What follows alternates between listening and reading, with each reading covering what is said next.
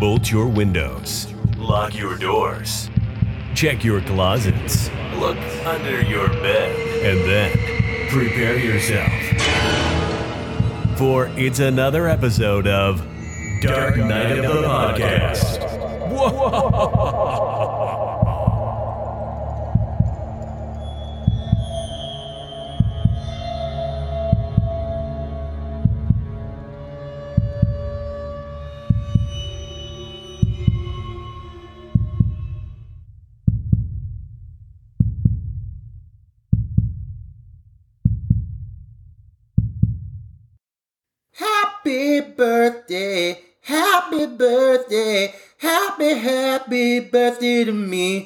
also, happy fucking birthday, happy 30th birthday to Dark Night of the Podcast. I guess you can say it's a birthday if you consider each episode a year.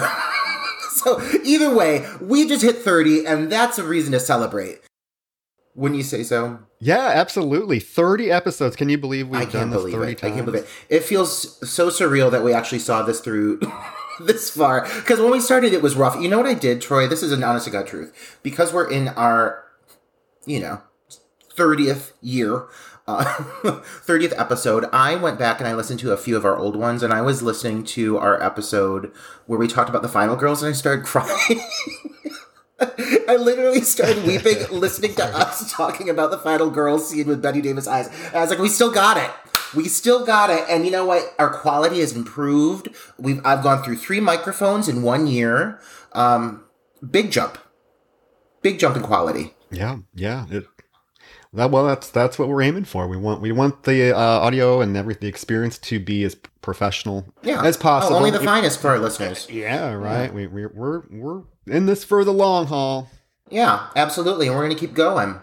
And it was just your birthday too. Happy birthday. I know. I mean, the reason I use the term birthday is honestly just so we can acknowledge that it was my 35th birthday, which is not a year that I really have been looking forward to. And I had a little bit of a, breakdown on my birthday because I was like, I'm 35. What am I doing with my life? So, but I'm back and I'm better than ever. you know, I've I've bounced back and I'm like I'm, I'm embracing 35 and all of the the the benefits, the perks that come with it. Um, I'm sure there are many. I've yet to see them, um, but yes, it, it's it's a big weekend. I feel like you've accomplished a lot in 35 years. I mean, teacher shortage. Come on. Oh my god, tell me again. Give me one more of those nominations for one of those Scream Fest. Come on.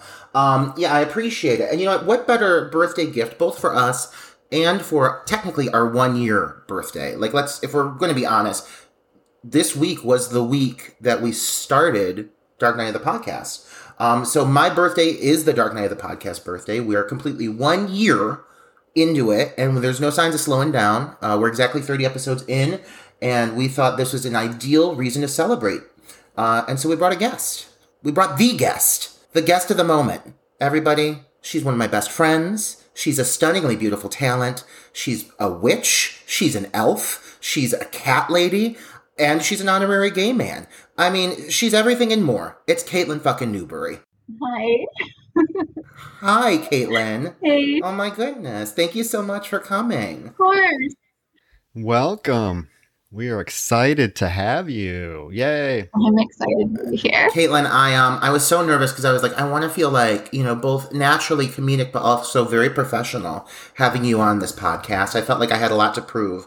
So I was working overtime waiting for you to come on here, but it's just so wonderful to see your shining face. The listeners can't see it, but they can hear your beautiful voice.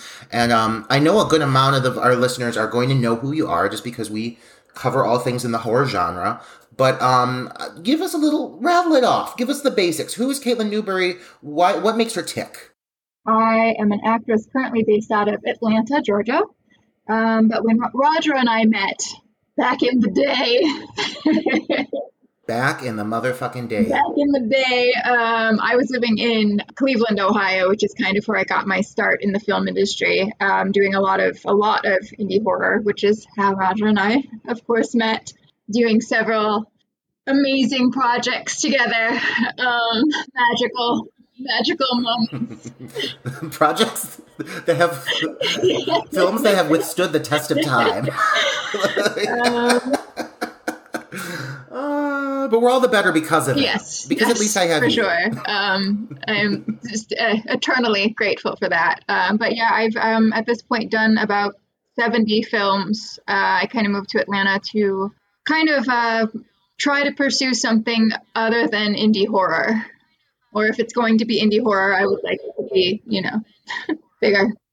Yeah, smart move. Yeah, yeah. But that being said, you've definitely made a bit of your name um, in the horror genre as it is. I would say that um, you know you're, you're still going strong in the genre. It seems like you have a lot of projects lined up both inside and outside of the genre. Um, but your roots are definitely in horror, and it seems like your fan base that really supports you also acknowledges that. So, are you? How do you feel about horror? Where do you stand with the horror genre? Do you enjoy watching it? Do you enjoy being part of it? I, I, mean, I love both. Um, I love horror movies. I've been watching them as a kid. I never pictured myself as I mean, I didn't even know I was going to be like that was never even being an actor was not even a goal. It was just kind of something that happened. And I just kind of fell into the genre and I happened to be good at it. So kind of stuck with it. I enjoy it. It's always it's always weird. and I like that. I like that it's always different and strange you meet strange people and you have strange experiences, and I'll tell you, we've been through some of the best of them. Can you tell me one of your favorite? You don't have to drop names, you don't have to reference projects, but give me one of your favorite indie film experiences. It could be with or without me, but really just like one of those, you know, those experiences, those ones that you never forget. There's so many. Um, I think one of the the strangest things you were actually involved with this, Roger. Um, this made me question a lot of my life choices, actually, this moment in time. Um, I was on this set forever ago, um, and it was just a really strange night. Roger and I had been called super early in the evening. We both sat around for like 10 hours waiting to like do this movie and they it was, it was almost like they forgot about us. Roger went and took a nap. He, he went to bed on, on a floor somewhere. Like he was just like i'm done. So roger went to bed and finally they called us and i remember the director was like oh my god. He was like all right so in this scene um you're gonna kill roger. And i'm like okay cool cool cool. Um and then he's like i forgot a i forgot a prop gun. And i'm like uh, okay, cool, cool. Um, and so he went and he found the homeowner's antique pistol, and he was like, "Just use this one." And I was like, "I was like, I'm not, I, am not gonna shoot. I'm not gonna point a real gun at Roger's head." And Roger's like, "No, no, no. Like, out of anybody in the world, I would trust you to sh- point a gun at me." And I'm like, "Roger, no, we're not doing this. This is not happening." So that whole fiasco happened, and then and then there was like for the the whole house got filled with fog. I can't even remember what ha- was happening in the storyline at this point. It was just like all bizarre. It was a bizarre night. Um, the the fog machine was going off to the point that the house was so fogged up that the alarms went off, and the, it was like one of those alarm system that was like attached to like the police station. Like it notifies the police when your when your alarm goes off. So like all of this was happening, and Roger and I were just like what choices did we make to end up right here, right now? Like, how did we get here? Why are we doing this? Why are we here? It was, it was. Why are we still doing this? oh yeah, for sure. No, that was that was definitely like a moment that I was like, Caitlin, do you really want to keep doing this, or are do we need to take a different path? Obviously, I chose to stick with it, um, and the sets have uh, since gotten much better, but that was a that was a just a bizarre experience. It was just strange. There were there were taxidermy taxidermied animals all over the house, and it was just like it was just weird. Yeah, the homeowner was a, a hunter, and like it was like it felt like I was on a set for like Jumanji or something. It was like every breed of every animal I could ever imagine being propped on somebody's wall was there. It was horrifying. It was it was made to feel like a real nature preserve. Like there was like fake grasses. like it was very elaborate. But you know, for every bad moment, there's been there's been a good one, and um, I'm I'm thankful you stuck with it. I'm st- thankful I stuck with it. And you've got some really awesome projects that are you know coming out now as we speak or on the horizon. Um, I know you're recently involved with the film Widow's Point, which has been getting some really positive reception. Uh, so you must be really proud of that. Yeah. Yeah. Yeah, that movie, that was honestly like, that was one of my favorite movies to work on. It was, uh, the location was just amazing. Craig Sheffer was incredible to work with. He was just one, like, obviously he's done much bigger stuff than this than this independent film and he just really really showed up as an actor and like really gave it him his all and he's just like a genuinely kind human being And you do a lot of work also with your boyfriend, Misha Tot, too. yeah Yeah, yeah, and he's super creative and he's super talented. And anyone who doesn't know his name who's listening to this should um, definitely seek out his work. You guys just did a short called Pretty Metal Yeah. that's gotten a ton of awards. Like even overseas, it's getting awards right now, and that's getting a lot of buzz. So I'm excited to see what's to come from that. But how that that has to be making you feel really good to know that like this recent short that you did is just getting like all this love. I mean, you never know what's going to make one of these projects hit, and sometimes they do, and it gets all this positive reception, and that has to feel just really great. yeah that one um so far uh I the other day I think he told me it was like 35 awards in seven different countries or something like that That's amazing and very deserved Yeah. all across the board. Super talented cast and crew for sure. So yeah, listeners need to check out uh, Pretty Metal and what that's doing, and just check out Caitlin's work in general. And um, we'll definitely touch on some more of the things that you have coming up here in the near future when we wrap up this segment. But right now, I want to focus. I want to shift our focus to the title at hand. Because as we've learned from a lot of our listeners and a lot of our fans, and Troy, I know you can attest to this, um, this is a very sacred title with a lot of gay men. Mm-hmm. Mm-hmm. Oh, it is. It is. yeah, the gays love May. The gays love May. And um, I think it makes sense having revisited it. I haven't watched it in years, but I remember being really uh, impacted when I first saw it in the early 2000s, around the time it came out. And I'm happy I revisited it because I think this title holds the fuck up. Um, and I just think that it's a lot of really cool dark themes that uh, would resonate well with you. So I was curious to throw this title at you and uh, see what you think of it. So today is May Day. Mayday, Mayday. And you have never seen May, correct? Caitlin, you've never seen it?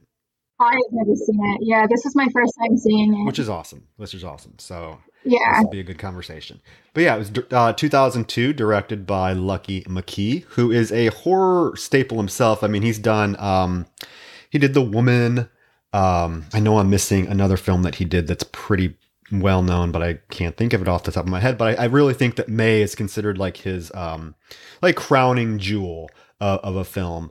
And um, he works with Angela Bettis on a consistent basis.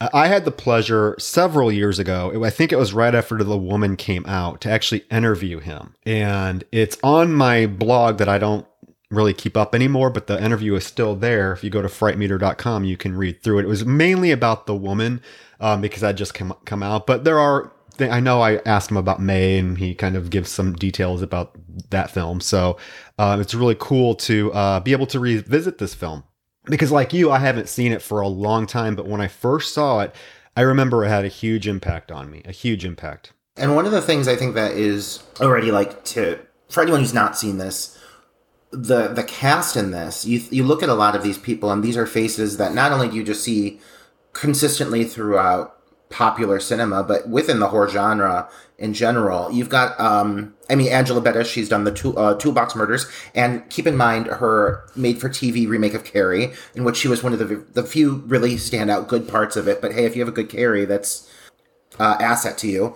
But um, and, and then she's also in Girl Interrupted. I mean, so she's got a really great diverse background uh, in film. And then Anna Faris, who is very talented but widely mostly known for her roles in the Scary Movie series, and I find her performance here really great.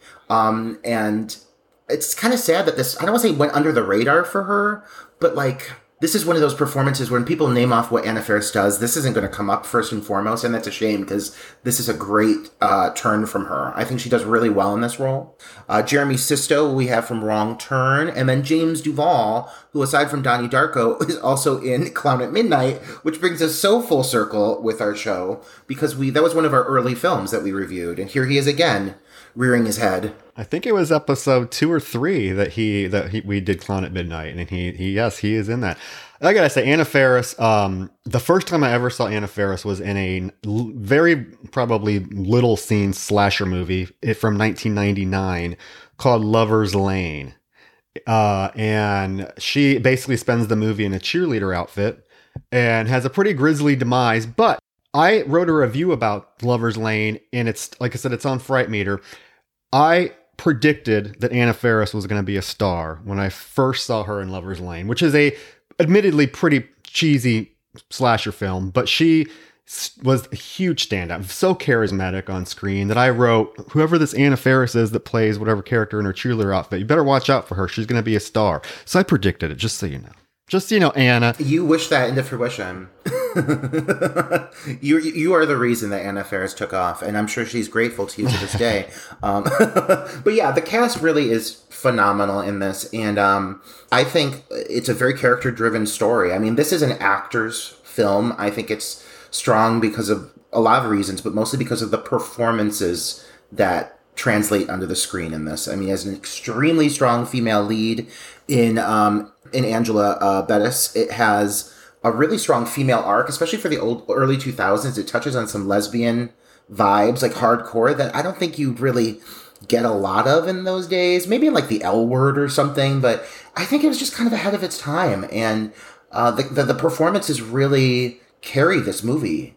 Yeah, the lesbian vibe. I totally forgot how prevalent it is in this film. I, I, just totally forgot that it was so like bold and in your face.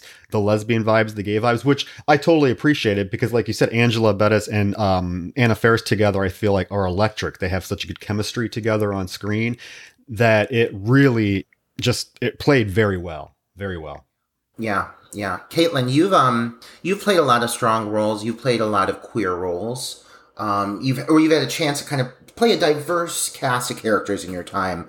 Um, and so this is a very like female driven film, uh, which the female story is right in the forefront. What did you think of like upon your first viewing? How did you come away from this movie? How did it leave you feeling?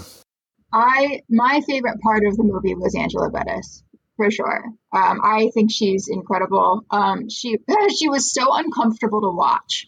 I was so I was so uncomfortable and like I am somebody that has anxiety, so just like watching her go through all of this stuff, like my anxiety was like freaking out because I she's just she's just so she's just so uncomfortable. So she I mean she was definitely my favorite part of the movie. I think her big uh, one thing of worth acknowledging with Angela Bettis, like the the my favorite takeaway from the character of May is that she is not afraid to be unappealing or yeah. ugly on camera or like Angela Bettis just dives into a role and whatever it takes, no matter how gritty or uncomfortable or um, physically unattractive that role needs to be, she doesn't care. She gives her all to a performance, and you really see that on display in May the nuances were pretty incredible and like the body language and everything and watching that shift throughout the movie was a lot of fun to watch as well i literally wrote down like it, she's so good in the role that literally every line out of her mouth is a separate note for me because of mm-hmm. her vocal tones and how she holds herself and like you said her mannerisms and everything and um i don't know she's she's just so good at playing that kind of role it, it's a standout performance it is. I I've always thought I've always said she should have gotten an Oscar nomination for this film. I, I know that back in 2002 she did get a few critic award nominations, um, but she much she deserved an Oscar nomination uh, for this film. I will always say that. You know, it's one of the horror performances that has been snubbed by the Academy, and I'm still confused why she's not better known. Like she's a, an amazing actress. Yeah, I agree with that. When I was watching this, I I I had never seen her before. Like maybe in uh, Girl Interrupted, but I don't I don't remember seeing her. I don't think, and I I was confused by that as well. I was watching her and I was like, oh my god, this woman is amazing. Um, and so I went to her IMDb and I'm like, she's she's in all she needs to be in more stuff. She's incredible. Yeah, she's always really clung to the, like the the indie film. She's never, I think, really um, made it a point to attach herself to bigger productions and maybe that's intentional you know she often just takes an indie route i know she recently was in a film it was kind of uh, it had been a break for her i'm trying to think of the title i really should uh, seek this out but i know she recently did a movie set in a hospital um, Oh yeah, um, I know what you're talking about. Um, yeah, tw 24 hour. Um, oh, 12 hours or something like 12 that. hour shift, some of them. well, something like that. Yeah, yeah, yeah, yeah. Yeah. She was. Yeah, it's just good to see her back because she's one of those people. She'll pop up now and then, and she'll receive a lot of praise and attention, and then she kind of just goes back and does her thing. So I respect that. I respect that. But what a good cast. Yeah, and I mean her, and I just we'll get we'll get on with the movie, but I just gotta say, yeah, her the made for TV remake of Carrie's pretty meh, but she is un, she's incredible in the role. Oh, yeah. uh, it, it blows Chloe Grace Moretz out of the water. Oh, yeah. and what I and what I liked about her performance in Carrie versus what Chloe Moretz did is she did not try to copy Sissy Spacek. She did her own thing with the character, where you could tell like Chloe Grace Moretz was trying to copy Sissy Spacek. It was it, she the the the quirks that she brings to her Carrie character, much like she does with the May character, just made it that much more appealing and and watchable. Like you can't take your eyes off of her when she's on screen. She's always doing something with her face or with her body that's just you, you just want to watch her. But yeah, the the film starts with actually it starts with like a foreshadowing or a flashback because it starts with her screaming with holding her eye bleeding. Um, kind of a jarring way to start a film because you're like, what the hell? But then it basically goes to her childhood and we find out that she has a lazy eye as a little girl. Oh, I have to tell you something right now, like diving into this.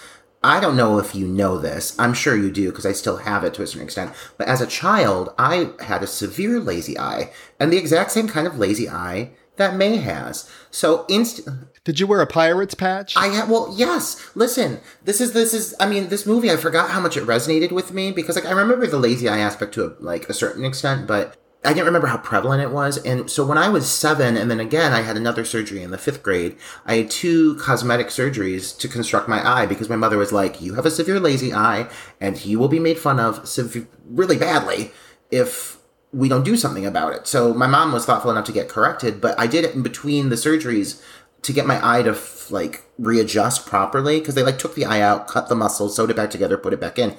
I had to wear um, eye patch, and then I had to wear special gla- uh, glasses during this time frame. Yeah, and so I still have like a bit of a lazy eye, and so the moment I saw like that eye, I was like, oh god, yeah, I forgot how much this uh this resonates with me. You know, so you were May. You were May as a kid. I was May, more ways than one. but yeah, so her mother makes her wear this pirate patch and, and sends her to school. And of course, the kids are, oh, are you a pirate? I feel bad for her because, you know, she, she doesn't have any friends and it's her birthday. And she obviously, I think the purpose of showing this scene was A, to show that, like, this is a little girl's birthday and nobody's there uh, at her party.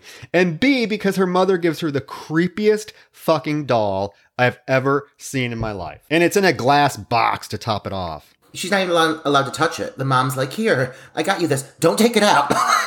Susie, It's Susie. Caitlin, Susie. you could do a really good, a really good Susie like cosplay. Like you, Caitlin, could because you're so porcelain white. You just need like bright blue contacts. just have a creepy look on my face Exactly. the whole time. That doll was terrifying. Also, her mother was terrifying. Yeah, oh, Yeah. The mom definitely was like had some in the little brief uh, like amount of time that we see her. It's very clear the mom has some weird like obsessive things about Yes. her. Like even how the father responded to her. I'm sure this all plays into the fact that you know now May as a grown woman is completely unstable. Yes. You know. Yeah, because there was the scene where she's unwrapping the, the, the, the doll, and the mother's like, "Oh, you've ruined it," Yeah. because apparently she didn't like the way she was unwrapping the present. Which, like, what difference does it make? You're just taking wrapping paper. The mother like yanked it away from her and un- unwrapped the present herself. So yeah, there was some issues there with the mother. The mother was kind of not playing with the full deck. I don't think. Not many people in this movie are. I would say. No. No. Okay. Th- yeah, we're gonna get there because the characters in this movie are fucking just. I, All of them are batshit. They're all wackadoos. but so we um we jump into a, a period of May's life now, which is I guess you know supposed to be present at the time.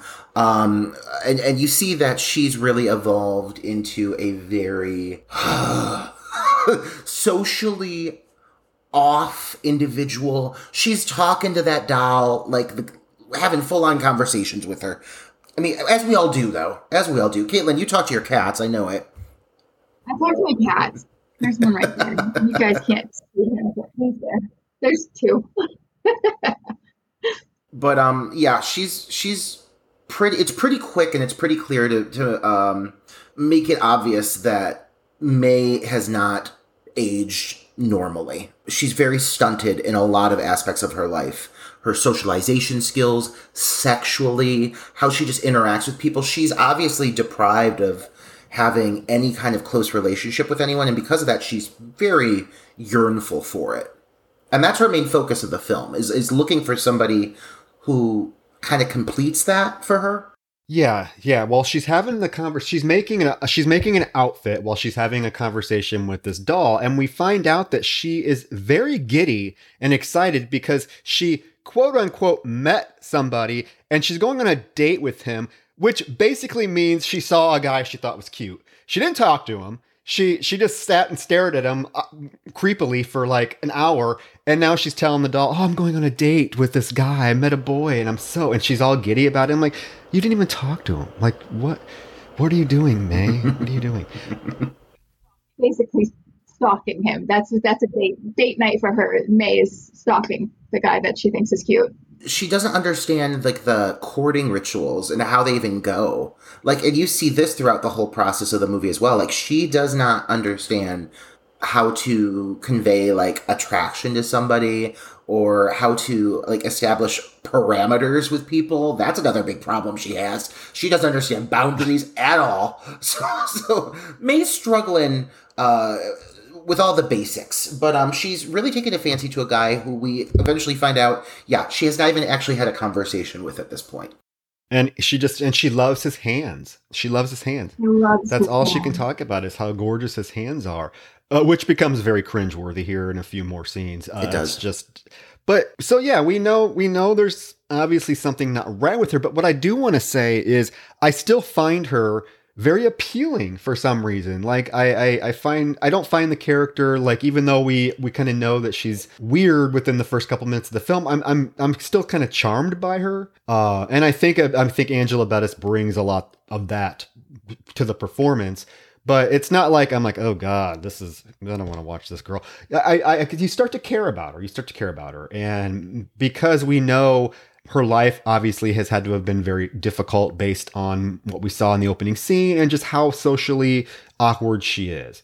So it's it's sort of like a, I keep going back to it, but it's sort of like a Carrie. She's a basically like a Carrie character, which is ironic since she did play Carrie. But it's it's a very similar type of character where the character inherently becomes bad, but we as the audience, I still feel like we have a deep connection, and um, so what I'm looking for just connection to, yeah connection to the character she's very misunderstood and we see that but the people around her don't necessarily understand the why. people around her are just shitty fucking people people around her honestly like the whole time i was watching this movie i the people around her are just predators that want something from her and are just taking advantage of her. They're taking advantage of the fact that they know that she craves attention and friends and she wants yeah. that and they are taking yeah you're right they're taking full advantage of it um and, and we'll get there mm-hmm. so she is getting contact lenses to fix this lazy eye which was a cool scene because she's even telling the eye doctor about this guy that she's going on a date with on Friday. I'm like, what? Where? She's she she blatantly tells the eye doctor, I have a date on Friday. Is my eye gonna look better by then? And I want to know, did Angela Bettis really do that with her eye? I was wondering the same thing. I mean, if she did, again, she should have got an Oscar for that alone. Uh, for that alone, woman Oscar. There's got to be some kind of prop contact or something. I don't know. I was wear. like, maybe, yeah. What if it doesn't go back? Like, what if, she, what if she's filming like that and she's like, I can't get it back. because she full on for like five minutes of this film has a lazy eye that is and I'm like, is she really doing that? Like, how do you teach yourself to do that? really uncomfortable. And keep, keep it like that. But she gets contacts and it fixes her lazy eye. And then she is blatantly stalking this guy now. She finds out where he works. He works at a mechanic shop and she is uh, eating her lunch. She like takes her lunch breaks in front of his in front of his mechanic shop so she can watch him. And she's just eating the sandwich all seductively watching him. Oh, she's eating a chili dog and I have never related to anybody in a film more than Angela Bettis sitting at a picnic table eating a chili dog while wearing those like after eye surgery. Like you get those eye drops and then you get those special sunglasses and they're like askew on her face because she's just so awkward. And she's just watching this man eating this chili dog, just drooling over him. I'm like, Angela Bettis, I see you. I've never seen anyone as clearly as I see you right now. I don't blame. I don't blame her. I don't blame her because early 2000s Jeremy Sisto was ace. I mean, he is a oh gorgeous man. God, he's he's got like young John Travolta vibes for days. Yes. So I don't blame her. I don't blame her. I don't blame me Yeah. at all. Um, Yeah, he was in Wrong Turn. Remember, he was in Wrong. He was, yeah, Yeah, He yeah. was sexy in that too. I've, he's always had such a charming presence on camera. He's another one. You know, we talk about Angela Bettis. And we're like, why don't we see them more often? I've always been baffled as to how and why Jeremy Sisto hasn't been more of like a breakout presence because he's so natural Mm-hmm. on camera and like he plays a creep, kind of a creep in this movie. But I've seen him play the opposite of it, and he's great at playing likable characters too. So I think that's almost why this character, at first, you don't know whether or not you're supposed to like him or dislike him. And then as it goes on, you're like, oh, I see who he is, you know? But he does have a charming presence on camera. Um, and I just think he's really good to fucking look is. at. But I mean, I, he is a creep. But, but May does herself no favors with him at all. Uh, I, I, if she would have did things a little differently, I think could have been, you know, they could have been good. But she did herself no favors at all. she's uh, uh, she gets a little ahead of herself. I feel is, is is her May's big biggest fault is she just jumps right from point A to point Z. Yeah. With anybody she meets, she doesn't take any time in getting to know someone. Right away, she's putting her head in people's hands and you know I don't know biting people. You know you got to ease into the weird and and and she doesn't get that and which is sad but you know what there's one character who i think is genuinely intrigued like really intrigued by may's weirdness um and the relationship is so weird because of it is is anna Faris's polly who Which works with we meet in the next scene. yeah yeah. exactly we, we because Angela or May, Angela Bettis May, May, May, May, she works at an animal hospital, which again I kind of related to because I that was one of my first jobs. I worked in an animal hospital. Yeah, you are May. I am May. May too. We're all May. and I can tell you something. You know, when Anna, when Angela Bettis was telling the scene coming up when she was telling him about a experience she had in the animal hospital, I was like, oh god, I got stories too. I got stories too. I could tell about working in an animal hospital because I did it because I loved animals and I wanted to be a vet. But after working there for a year, I was like, nope, nope. But we are introduced to Polly, played by the beautiful Anna Faris, who I have to say, her wardrobe in this movie is ace. Oh my god especially considering where she works. She where I know. She works at this little hole in the wall like animal hospital run by this what is he like a Russian guy that can Oh barely speak English? And she's decked out every time she's at work she's wearing like these skin tight beautiful uh dresses and uh crop top. crop One- tops. one of the reasons I also thought Caitlyn was good for this, I was like, God, Caitlyn's really gonna like Anna Faris's wardrobe because it's all just like it's like It was happening, and I was like, "Why is she? Why is she dressed like that? What is happening? how do how do I get a job there?" I mean, there is a scene where she is literally la- wearing like a white blouse with this black leather skirt and has like these knee high black leather boots. I'm like, bitch, you're a receptionist at an animal hospital. What are you? And her hair's always beautiful. Yes. But I love, I love her character so much. Although I have to say, I mean, she is, she does treat May like a piece of shit, but I'll do. I just love her character. She's so just charming and again, uh, screen presence for miles. Oh, yeah. I love you know the first time we're introduced to her, she's asking May what a scoople is. What's a scoople? Because she can't understand the guy that the veterinarian and he's saying scalpel, but he pronounces it scoople. But May knows right away what she's talking about. This is a running joke, by the way, that I love. It It's is. like every time like you're in the animal hospital with Anna Faris, this is Polly character, she's gonna have like a line about something where she completely misunderstood what something was, and um, oh my god, there's one that she says about like a cat. Where like oh, Oh, yeah, yeah, she yeah, says um she says uh Doctor Sikorzium needs you to do a Focasimum on the miskate, which is like like the way she says it is just Anna Faris is such a way of like delivering dialogue that's just is so like airy and bubbly and breathy, and it works so well with this character. Uh, she really it's like shines in this role. And one thing I do want to acknowledge is even though all the characters in this use May, I think that Anna Faris's character is I almost look at her as like a polyamorous kind of personality. I don't know if I so much look at it as using May as just like that's how she is. You know, like she's yeah. she's basically a gay man in a lesbian's body. You know what I mean? Yeah. That's yeah. that's what I was thinking. Uh, that's what I was thinking, bec- and we'll get to we'll get to why we say that. But it, very much, I was thinking the same thing. And it's very ref- it's very refreshing to see a female, a, a lesbian character, because in this film, Anna Faris is a lesbian that is so like confident with her sexuality um, and is like you said what you would traditionally think of, of as a gay man where you have she's just interested in having sex. Like she she has a high sex drive. That's what she wants. She has makes no qualms about it. She basically at one point tells you know may hey I, she's just a piece of ass. Like I, am not i can't how can i pass that up? I'm not passing that up. Uh, so it's you don't see that sort of portrayal very much at all so it was really cool to see that. And again, Anna, Fa- Anna Faris as a seductress lesbian, I'm here for it. I am here for it. First line, when she started delivering dialogue, because I had no idea what I was in for um, watching this movie. Um, when she started, I was, I, it was so jarring to me because I've never seen her in a character like this. I've never seen her in a role like this. Um, but I, I, also really liked her. I thought it was it was a it was fun. It was a fun change. Yeah, and I also like I forget that for scary movie when she did the scary movie films to make her f- feel more Nev Campbell like they dyed her hair dark. She's naturally a blonde. So seeing her with this dark hair was also like, oh my gosh, that era when she came out and that's how she was known because she looks very convincing as a brunette. She's someone who can do both colors very well. She's like a, a Cameron Diaz. They can do any color, they look good.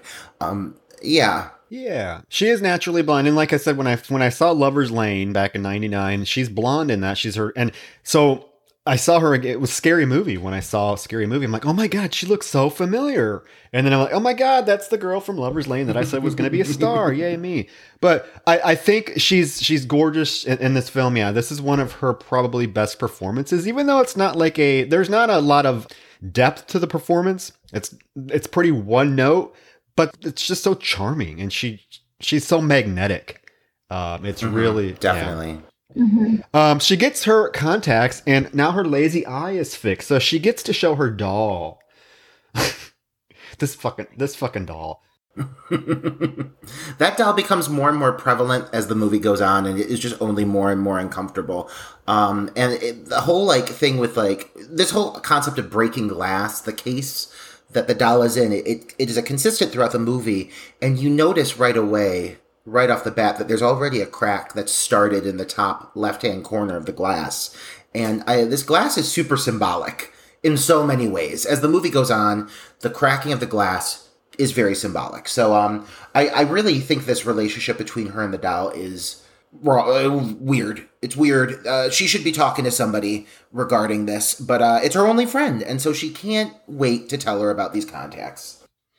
And after that, again, we get the major stalker vibes from May because she has basically timed it so that she is walking across the street at the same time as this guy that is her love interest or she wants to be her love interest, who who's Jeremy Sisto's character. So she has timed it so they're walking across the street at the same time, and she's supposed to. I guess she wants him to see her, but right as they pass, he lights a cigarette and doesn't see her, and she's all upset about that. She kind of scuttles away, and it's just like the lengths that she's going to to try to meet this guy right away, you know there's some issues. It's very desperate. It's very desperate. And Caitlin, you're like um. I know that you've played some roles that are very like internal in your head. You know what I mean? As an actress, I know that you've gotten to play roles like May, where a lot of the storytelling that you've had to tell has been in your face and been in your body language. And I think the biggest areas of Angela Bettis's performance that like shine the most are when you see like what's going on behind her eyes and not so much in her dialogue because she's performing the entire time you see her on camera. What do you normally, to get into a role like that, what do you have to dive into as an actress to get there? Honestly, I'm just a really empathetic person, um, and I think that carries over well as an actor. A lot of times, I really just imagine what it would be like to be that person. Um, I'd like to think that Angela Bettis is also very good at uh, empathizing with people just based on her performance in May, because I mean, that I feel like that kind of things comes from empathizing with people. Yeah, exactly. I agree with that because I think that's why she's so comfortable playing the outcasts and the like. If you look at her, her lineup of roles, like the ones that we mentioned. You have Carrie, you have May, you have her performance uh, as of the burn victim in Girl Interrupted. She's very willing to take on emotionally damaged or um, fragile roles, and I think it takes a certain mentality to be able to tackle that kind of material, you know, um, and do it justice and not make it over the top or a parody of mental illness, you know. Um, but she does a great job, and it evolves as the film goes on. It really evolves. But yeah, so she um she basically uh, uh, decides that she's every time you kind of see her trying to pursue Adam, which is Jeremy Sisto's character, um, it, it isn't really working. So she always kind of steps up her game, and you finally start to see her working on um, a piece of wardrobe with this red fabric. You see her like actually getting into her sewing machine and working on this top um, that you eventually gets revealed to be this like crop top in which she's obviously not wearing a bra and she's strutting and her like little boobies are bouncing and she looks all into it and confident. but before that scene, there is also a moment with a guy who brings his dog in and he has this piece of dialogue where he's like, I left for vacation my dog had all of its legs. When I came home, it only had three. I can't find the other leg. like, it's it's so random, but I love that. It scene. is random as fuck. Yeah, I was. There's one little moment. There's one little moment with him again, but then it's never. You never know what exactly happened. But you get all these like awkward little scenes spliced in between that give the characters so much life. Um, and that leads into this moment where she crafts this top and she's strutting up um, after Jeremy Sisto, after Adam, and she follows him into this coffee shop. And she finally like pursues him. She's like, I'm gonna do it. I'm gonna win him over. And let I mean, she does it, but her her means of going about doing it are a little bold, to say the least. Yeah, she's watching him. He's reading a book. She gets up, she walks over by his table, and she's acting like she's putting like creamer in her coffee watching him, and he what's he do? He falls asleep. he falls asleep, but he he does it in this awkward position so that his hand is like up. He's like leaning on one hand, and his other hand is like just kind of propped up on the table. And she proceeds to go over to him, and it's so uncomfortable to watch. She starts to rub her cheek and face against his hand, and it's so prolonged and uncomfortable and you're like waiting for him to wake up to and see what she's doing but it's they're dra- they're yeah they're they're dragging it out. The score is like it's like tense. It's so un- everything about it Caitlin, have you ever had something like this happen where you've, I don't know, unknowingly had someone touching you and you've, have you ever passed out and woken up to find somebody? no. Probably. I probably have. I've probably blocked it out because, be, like, if I woke up and, like, somebody was rubbing their hand in, uh, like, on their face, like, I, I would try to block that out. I feel like for me, that's really, really traumatizing. And I feel like I get traumatized re- really easily. Um, so yeah, I'm sure I have. I'm sure I've just like blocked it out. I probably still I, I probably still speak to the person that has done something weird to me. I'm sure of it. Well, let's hope after this after this episode that happens, so we can add that story to the record book. Um, because yeah, it is horribly awkward. It is probably more cringy than any violence you see in the movie. to be honest, it is. But he wait, he does wake up and catches her, and uh, he's like looking at her, and she backs up and she falls on her ass, and he's like, "What are you doing?" And she just gets up and runs away. I mean, a perfect introduction to your new love interest. um, have you ever had anyone though? Like, I know you've got Caitlin, you've got a ton of fans and followers on social media. Have you? What's the cringiest thing that anyone's ever done to try to try to win your love, win win your attention? I get a ton of just weird and bizarre messages in my social media, uh, in like my DMs. Um, just like, I don't know, just like people can say really bizarre things and it's not just men because i've had i've had women say really bizarre things to me as well i won't go into details because like i don't want i don't want somebody to listen to this and be like embarrassed that they said some of these things to me but like oh i get some weird messages and some weird requests Mm-hmm. Mm-hmm. Yeah, those DMs, you got to be careful with those. so back at the, she goes back to the, she obviously runs back to work, or it's the next day because she's at work and she is sitting in a room, like stabbing herself with a scalpel, cutting her finger with a scalpel.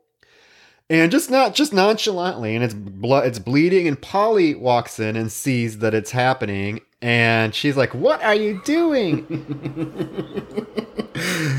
I'm to be honest, I've been working on my Anna Faris impersonation specifically for this episode because she has a very specific style of talking. You know what I mean? Like Anna Faris has a one sound to her. It doesn't matter what role she's playing. She's always great, but she's always like, "Oh wow, what are you doing with that scalpel?"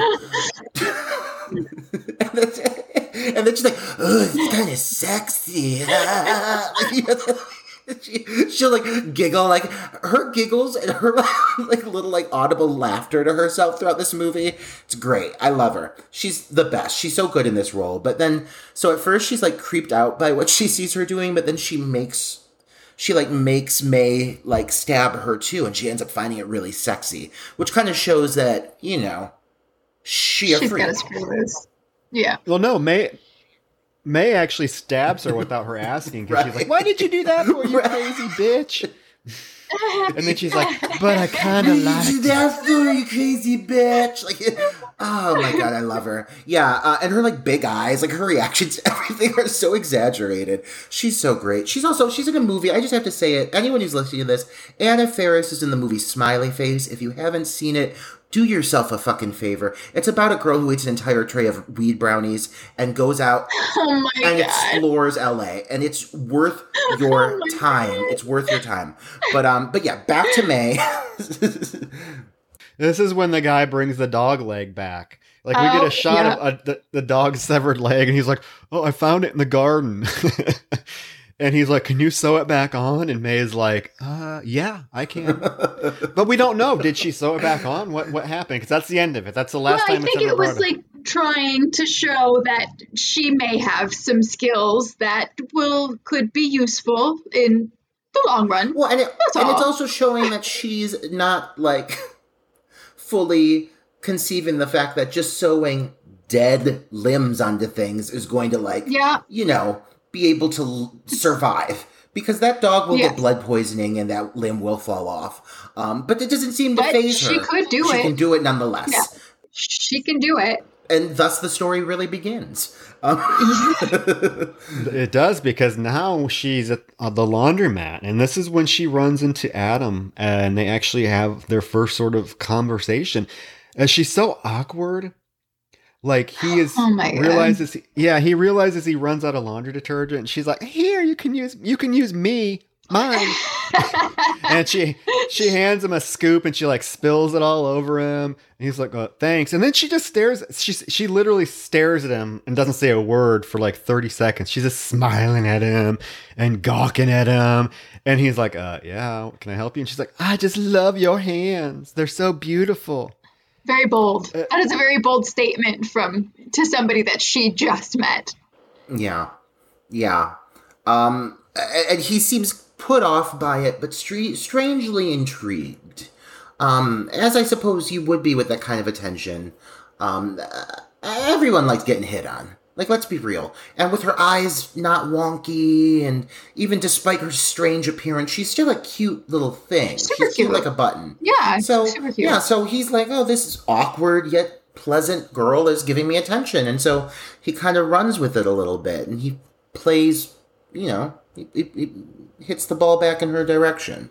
Yeah, he takes her out to smoke, and um, She doesn't smoke, but she does now apparently. Uh, For him. This was so uncomfortable to watch. Watching her try to light up that cigarette was just so like everything that she was doing with her mouth and her hands and everything. I was just I oh it was I mean she's got a lot of like cringy moments, but this was this was a lot.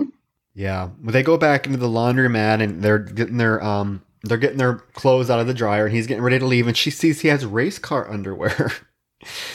a little race car tidy whities. And he's like, Oh, she's like race cars. And he's like, Yo, yeah, my girlfriend bought them for me. And her demeanor changes like that. Like like that. Sullen. Just sullen. She just Ha- sinks. She's like, oh. Won't make eye contact with him. She's all fr- frowning and frumping. Yeah, and he's he starts to walk away and he turns around and he's like, "Oh, I met my ex-girlfriend." And then she just be she's beaming again, smiling and batting her eyes at him. And he gives her cigarettes and tells her, "Here, you you got to practice." And these cigarettes become a- another sort of just symbolic thing throughout the movie. This pack of cigarettes that he gives her.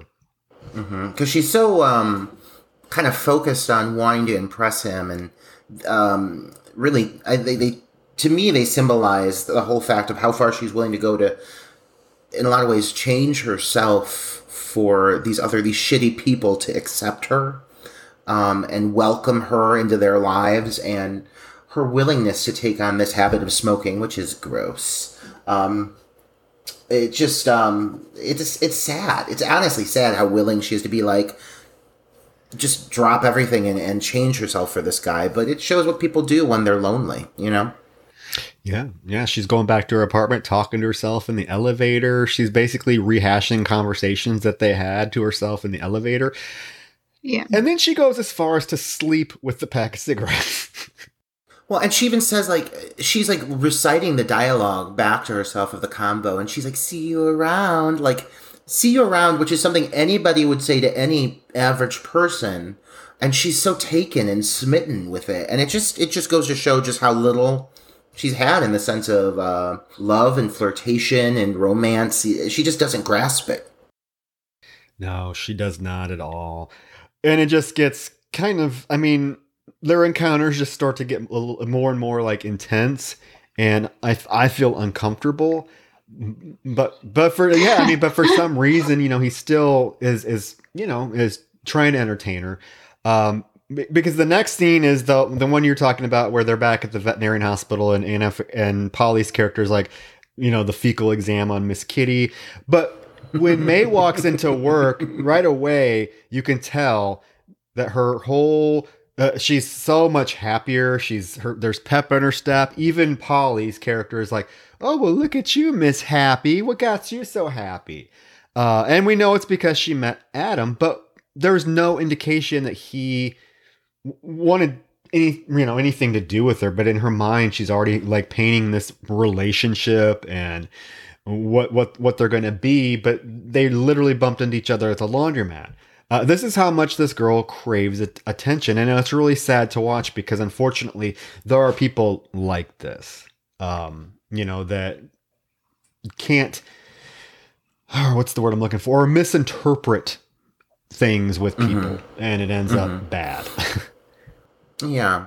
Well, I think the thing that's really kind of like, well, just just sad and unfortunate about this is it's none of her fault. You know, when you the little Yeah. bit we see of her upbringing and everything, this stems mostly from the fact that she's just a lonely person, and and it's it's not coming from a selfish place so much as I think just a desire to be loved. She has nobody. And so it, it's easy to sympathize with her even when her tactics are, you know, not necessarily the most sane or normal. But like you said earlier, Caitlin, she's an anti hero. And, and even as the movie progresses, you still feel for her.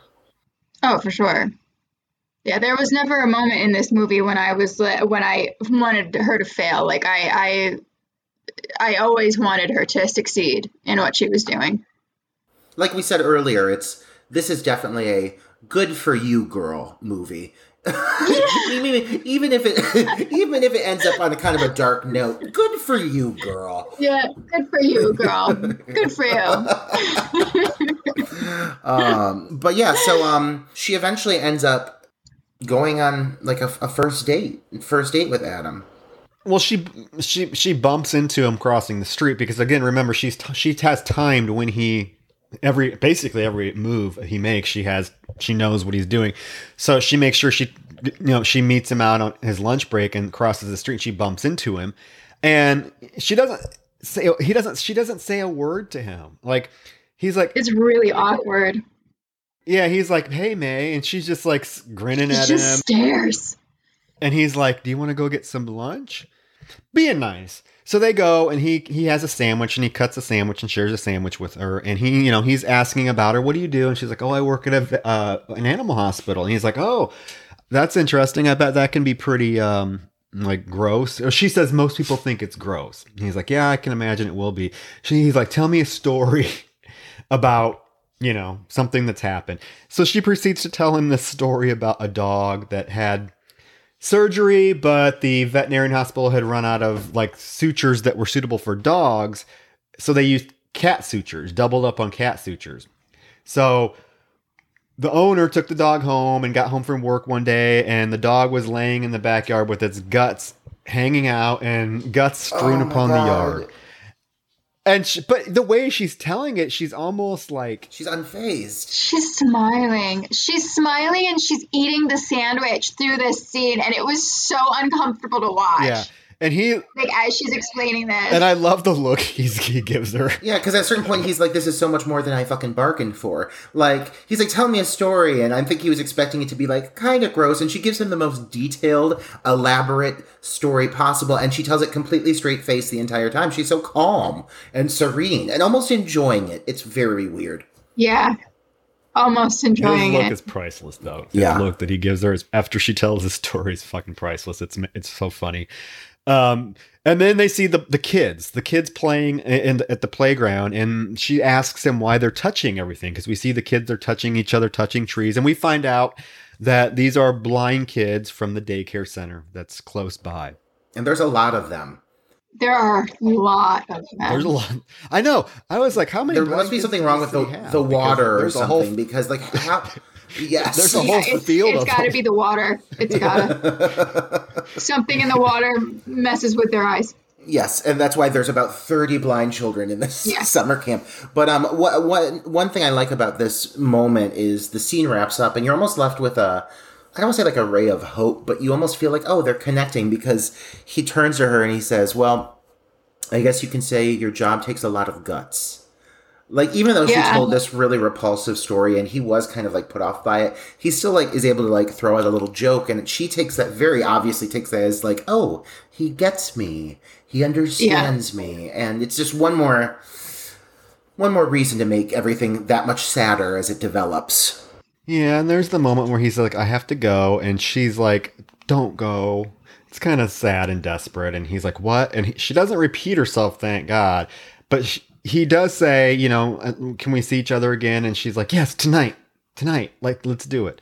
So yeah, you do feel like okay, so this guy seems like a pretty nice guy. Um, he's he seems like he kind of is into her a little bit, or at least understands her, and kind of is charmed by her awkwardness because the little glances and little grins he gives her throughout th- this whole scene or when they like when they first met you really do get the idea that yeah he knows that she's pretty socially you know not all there in terms of her interaction with people but he, i think he's charmed by it because he even tells her he likes weird people here in the in the scene upcoming with them but, but before they go out on their date she gets some advice from her doll. She gets she asks Susie From Yes. Susie. And we don't hear anything Susie saying, but she's like, Yes, okay, yeah, I'll do that.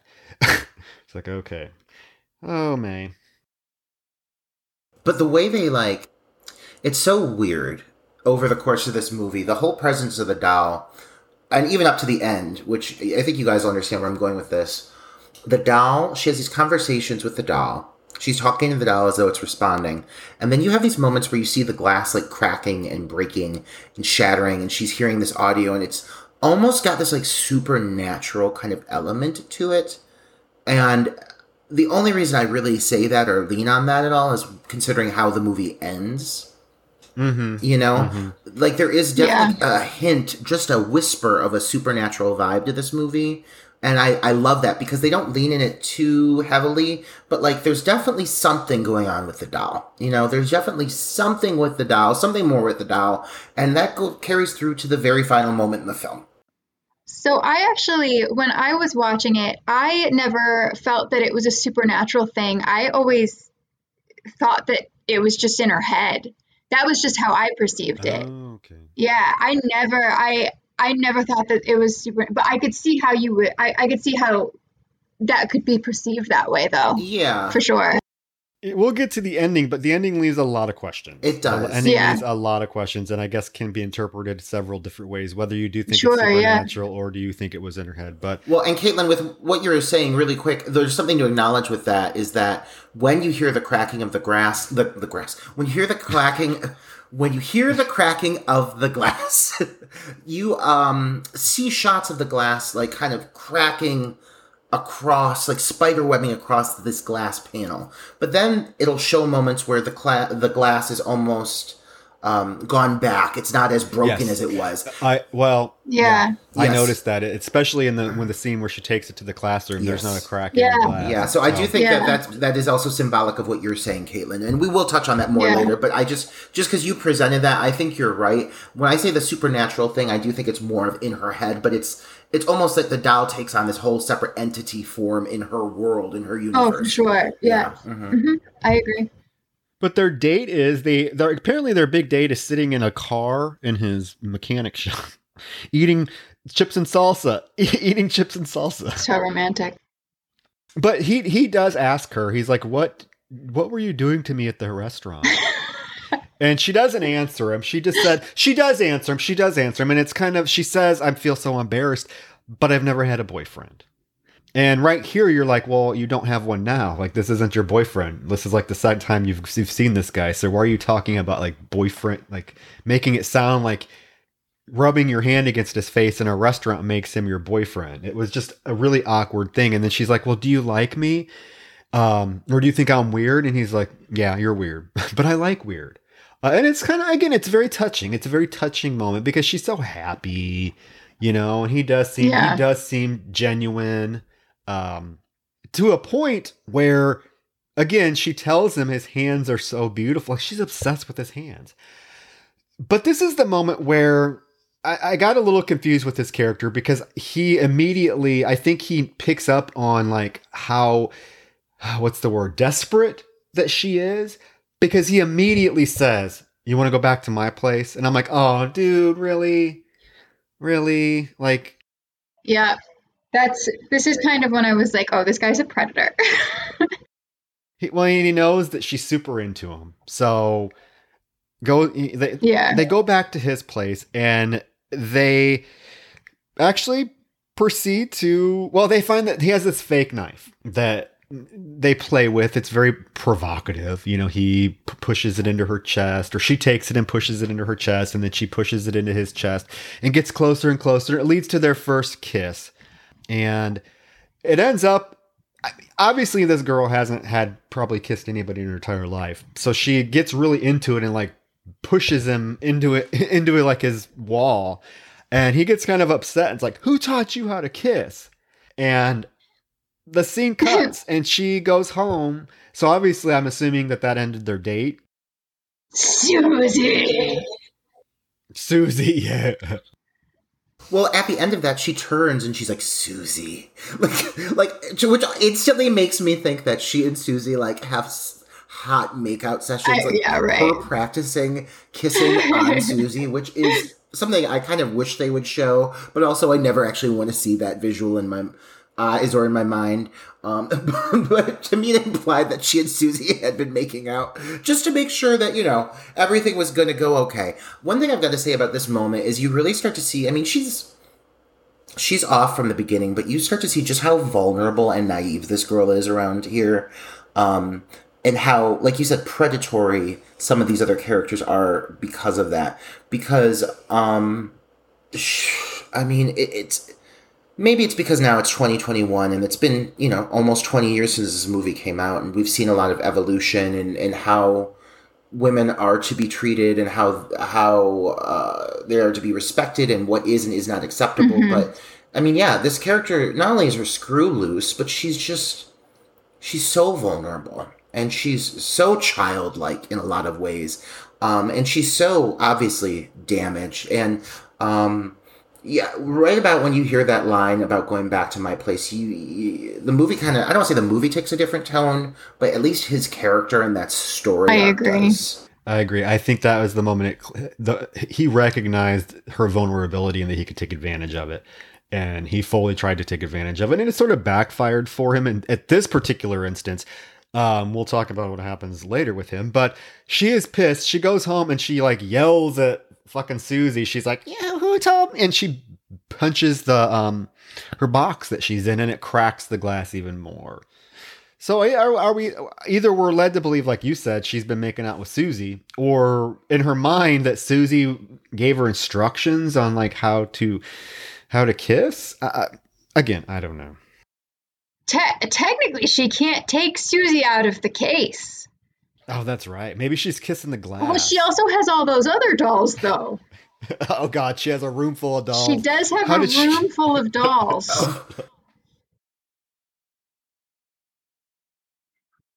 I mean, it is terrifying. That room is. We didn't really take enough time to talk yeah, about that it's room. terrifying. There's doll parts, doll heads. Um, Yeah, everywhere. Yeah.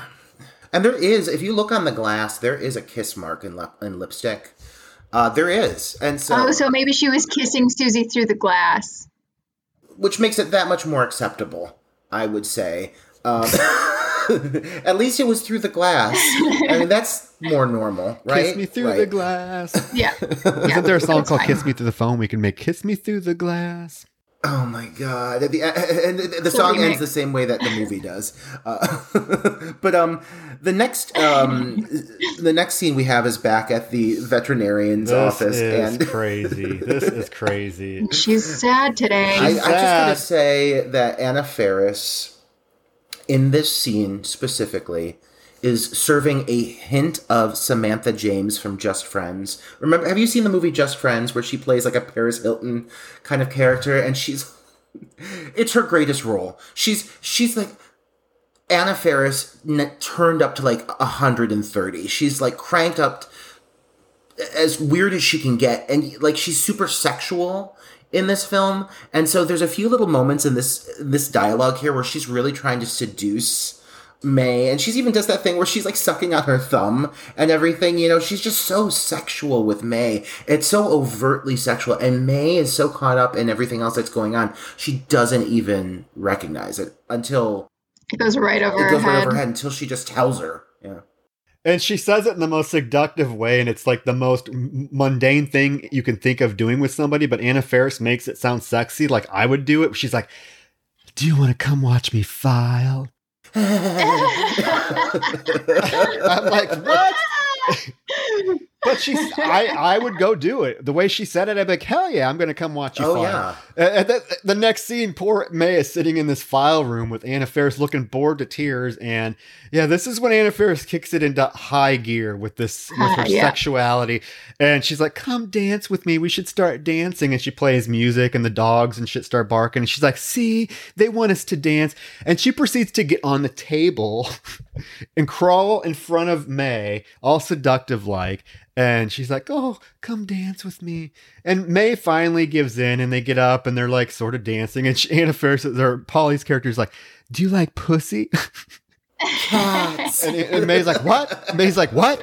Right away, May's like, "What?" She's like, "Cats. Do you like pussy cats?" this whole scene is is uh it's great and like they ma- they make her so seem so genuinely interested in May that it is enough to kind of distract her a pinch from Adam. But here's the thing. Here's the thing. She at this point wants something from May. And what she wants from May is for May to, to, to take her cat. Because her cat is, her landlady found out she has a cat and she's going to be kicked out if she doesn't get rid of it. she asked May to keep her cat, and she's like, "The it, it, it'll remind you of me." And May's like, right away, "Okay, I'll take it." And all of a sudden, she's really happy. At that moment, though, she's like, "Okay, I gotta go." She's like, "I'm going. I gotta go to ladies." And, and Yeah. so, d- Girls' girls, night night out. out. So I'm thinking, is she on- only acted that like acted that way to get her to agree to take her cat? Because once she, She turns around right away and she's like, "You wanna come?" Yeah, she does invite her. I but I think she, I think she knows she's not gonna go. Mm, Probably. I mean, you, we've all we've all done that. We know people. We all have friends that we know if we invite them to do something, they're not going to do it, but we do it anyways to be nice. Like I really think I can't see May like being this club chick, and I think Polly knows that, Uh, so she knows she's not to go. Uh, she does it to be nice, but I, I because even when she, I don't know if you caught it. It's very subtle. It's very subtle when she turns around to May and says, "Do you want to go?" She has this, you know, the grin on her face, and the minute says the minute May says no, she turns around and you can see her fa- her her facial expression go stone cold. Like it's Oh, very missed subtle, but I noticed it. Yeah, so I think she knew that she was just doing this to get um May to do something for her. However, maybe I'm wrong because the interaction with them as the film progresses, it does seem like she's generally Yeah. cares about Yeah, May agree. or is at least intrigued by her, or she Yeah. just wants to fuck her. Yeah. Eh, I, I don't know, which is obvious too. So it's it's like one of those things. Is this character like what are her intentions? It's hard to and I think figure out. almost it's intentionally vague because once it gets to a certain point, as the story progresses, um, I don't think May cares. Um, I think she sees No, I don't think yeah, so. she sees everything as kind of everyone is damaged. Everyone is uh, is Mm-hmm. a bunch of shitty parts, basically, as she says, and she's seeing the negative and everything. Mhm, She needs to make one perfect. Yeah, because there's the point that where's the point earlier in the film. I forgot to mention this is May gets fixated on specific body parts of people. Yeah. And with Polly, Polly, she's fixated on her neck. Like very early in the movie, there's a scene where um, uh, May tells Polly, "You have a beautiful neck," which is again an awkward thing to to tell somebody. So so May goes home instead of going out with girls' night out with Polly. She goes home and she leaves Adam this awkward message on his answering machine. And the answering machine, which is literally, please leave a message after the scream. Ah! Like it is this like prolonged, blood curdling scream. I love it. And yeah, she leaves this awkward message that she, she's like, I don't know. It's weird. But she hangs up and then she proceeds to just stare at the phone. Like she is staring at the phone. Yeah. Like she's waiting for him to Uh-huh. call back. Like that's how it happens. It's instantaneous like that. She looks like a wounded puppy. It's so sad. Yes. And he doesn't call back. Yeah. And then we get a scene where um i- it's basically sort of a I don't want to say a montage, but kind of a montage of her trying to run into him again. She goes to the laundromat and she shuts all of the machines so that it looks like they're being used except the one next to her and she's just sitting there like waiting for her to him to come to do his laundry. It's like you're going to be waiting there. How do you And then there's a scene where she's walking across the street and he's not there. So you're you're wondering is he avoiding her? What's going on? So what does she proceed to do? She goes to his house. She goes she goes to his house and stands on his porch. Doesn't knock, but stands on For his two hours. for two hours until he comes out. Yeah. And he apologizes. He's like, I'm so sorry. I've been busy with my movie, finishing my movie. And he's she's like, Oh, you made a movie? And she, he's like, Yeah, just some college thing, but I finally finished it. And she asks if she can see it, which is charming. He's she's like, I'll make you some macaroni and cheese. it's a date. Macaroni and cheese and Gatorade. And specifically, it's uh, In wine glasses. it's a winning combo in my book. yes. Um, but we eventually get treated to viewing Adam's movie, and it's called Which is a it's masterpiece. called Jack and Jill. and uh, listen, Caitlin, we can say what we want, but you know, girl, you know that we've been in this movie so many times before. This is well, I was gonna say also I think I was in that movie, so Jack, Jack and Jill literally consists of a couple who go to a picnic, sit down, look lovingly at each other, and proceed to like devour each other. Like they're biting off fingers, they're chomping into throats, and it's all like obviously chocolate syrup. It's done on the cheap. Um, but again, we've all been on that set. Um, but and the as the as the as the film like progresses, May is like into it, and she like starts to like cuddle up into like Adam's arm. She's like enchanted with it. Oh, she's loving it. She's, She's loving it. loving Yeah, it. she loves it. She's loving it. And he, after it's wrapped up, he turns to her and he says, What did you think? And she says, It was sweet. And Sweet. he's like, Sweet. like the last word you d- used to describe this graphic depiction that they just watched. But her only complaint, she does have a complaint. She does have a complaint, remember? She's like, my only complaint is I don't think she could have bit off his finger in just one bite. That part was kind of far fetched. yeah, not the, not the rest of it, but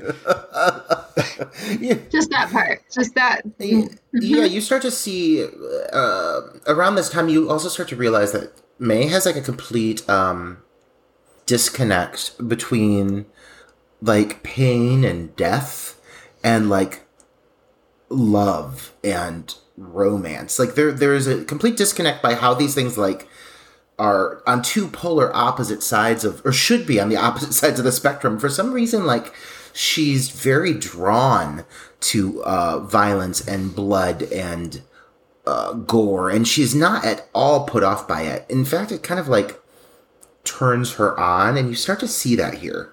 You really start to see that she is aroused by blood and violence. It doesn't phase her. no, they go to her. Actually, this is when they go to her bed. They're they're gonna have sex. Uh, he takes her to her bed, and they're they're making out, and it's getting pretty passionate. He's taking his shirt off and feeling her up, and she's, you know, she doesn't really know how to react initially. She's he's like, just hey, breathe, you know, calm down, just breathe, and they're kissing, and sh- as she bites him on the lip and causes him to bleed, and he's of, of course taken aback. He's like what the fuck? And he backs up and she proceeds to like wipe her hands on his bloody lip and starts wiping it all over his her face. Yeah, it's it was pretty morbid. yeah and he is like what are you doing? And then she's trying to trying to kiss him and he's like what what the hell are you doing? And she's like well it's just like your movie and he's like you know what? I gotta go. This is getting weird. And she's like but i thought you liked weird. And he's like no not this weird. And he Not not this weird. and he leaves. And he, well, even the fact with like with when she bites his lip and she, uh, and he's obviously like taken aback by it and he's wiping the blood away and he looks at her and she's like rubbing herself with it. Like the fact that she would take such an extreme thing and think that's something they're like connecting over or when he says he likes weird for her that's like that is her idea of like acceptable weird. That just goes to show just how again disconnected this girl is. Um, I really loved her body language in this this scene where um, she's trying to have sex with him because it kind of like she's just not used to touching other people. Like she, it, it, it's almost like she's afraid to like fully touch him, and it was just really uncomfortable. I know I keep using that word uncomfortable because the whole movie I'm sitting there and I'm just like uncomfortable by everything. I'm like, what? What did Roger have me watch? What is this movie? Yeah, it's super uncomfortable to watch. But he leaves, and as he's leaving, he does hear her yell at the doll. She's like, I told you to face the wall. And he's like, okay, yeah, I gotta get out of here. This is too much. She goes to she, obvi- she goes to his house, and he is he has a couple he has a friend there, and he's smoking, and his friend tells him, "Hey, take that outside." So she's on the porch. He cracks the door open to uh to see you know, to smoke out the door, and then she hears them. He see she hears Adam talking about her, and and uh, he's like, "Oh, I'm so glad I, I finally escaped that lunatic." And then there's a girl there that takes a cigarette from him, and she she basically starts crying and and go runs away and goes home, and she cuts the hand off, or she cuts the hands off this toy action figure, which is, again very symbolic because that's all she's talked about is how beautiful his hands are. So it's almost like she knows now that there's their connection is probably not there anymore. Yeah, they have like that weird makeout sequence. Yeah, where she has like a, a she has like a Barbie in this boxing figurine like making out and it's the gloves are like this really bright red. It is super symbolic. Yeah yeah. So yeah you and the whole cutting off of the gloves is definitely something that carries through that theme carries through to the end of this movie. Um but so the, the dialogue she hears in the scene it's really like you know it cements the fact that adam is also kind of a piece of shit. Like it's yeah because he says to his friend he's he, says to him we're not talking about may. I i have successfully escaped that. The whole conversation she hears the whole thing and she, the whole convo goes by without her being noticed once. And it shows just how how meek and quiet and uncomfortable she is. And that whole time he just stands there and delivers this really scathing piece about how um how she's just kind of a freak and how he's he, he's happy that he was able to get away from her uh, it's a very sad very sad moment This was also the same doll that she was using to kind of uh, symbolize him earlier in the movie when she was trying to figure out sex. So this was him. Yeah, Yeah. but still, I mean, if you had somebody that acted like that towards you, I mean, I, I, I you know, I mean, I can't say I totally blame Yeah. him for for at least acknowledging the fact that he's gonna separate himself from from that. Mhm. Um, but yeah, I mean, he's then, but yeah, his character is not very appealing at the at, at this point. He's a predator. He was gross. Paul now Polly calls her over to come to her house, and this is where basically they make out and have sex. I mean, it's like w- it's the most lock, um, awkward lesbian makeout scene I have Yeah. ever seen on camera. By the way, like the whole thing you said about Caitlin about her seeming like she's not comfortable yet with touching people, it's on full display in this moment. but Anna Faris is going to town on her. You know, Oh yeah, Mm, there's she no- got what she Yeah. wanted. Yeah, yeah, and it's funny. There's a scene uh, where she's she's touching her. Polly is touching May, and May sees that she has this big old mole on her finger. That Polly has this big old mole on her finger, and she, her she's she's you can tell all right away she's like grossed out by it. Her facial expression totally changes. It looks like a cancerous mole. Like it does not. There's hair growing out of it. It's uh, It's so the opposite of what like that character is too, because she's always dressed like so, like dressed up and like in tight little skirts and like high heels, and then she has this gigantic mole on her finger. It's just so like contradictory. Yeah. And for some reason now the next day or a couple days later, she goes May goes to the to the school to ask about volunteering for with the blind kids. The whole herd of them. The the receptionist is a kind of a bitch. I just wanted to slap her. Yeah, yeah, she was a huge bitch. She didn't look like she belonged there either. She had like facial um piercings, like chains hanging from her Yes. face. Like she was full like goth, like gothed out in like red and black hair and like spikes. And she's working at this like school for like you know special needs. And she's like, I want. May comes in and she's like, I want to. Uh, um, be with the children. I want to, you know, fill in with the kids. And she's like, "You've got to be be more specific. Which ones do you want?" And she just goes on a barrage of like really offensive terms Yeah. used for So for offensive. it's, so, it's so awful, but it was actually a very funny moment. So Yeah. she goes into the classroom to meet the kids and we get little Petey, was that her name? Petey? Yeah. Petey, the one the, is the girl that May is uh, uh, right away like gravitated gravitates towards because she can tell she's a loner, and um, the teacher's like, "Well, you can go to talk uh, talk to her, but she's she doesn't really like people." the teacher go, go goes over to Petey. and She's like, "Petey, we have somebody that's here to see you," and she's like, "Beat it, you buzzle knob," or some weird word she called. and she's like, "You're so mean to me, Petey." But Petey is making an ashtray. And May's like, Do you smoke? she's like, No. Do you? And she's like, Yeah, I smoke. Well, you can have the ashtray when I'm done with it. It's kind of a sweet little moment. It's a little, the two little awkward. Yeah. And May is thrilled. She's carrying it around with her. She's very, very You happy. need a with friend? So uh, uh, later, she runs into Adam at the laundromat again, and you can tell her demeanor is a little bit di- uh, different towards him now.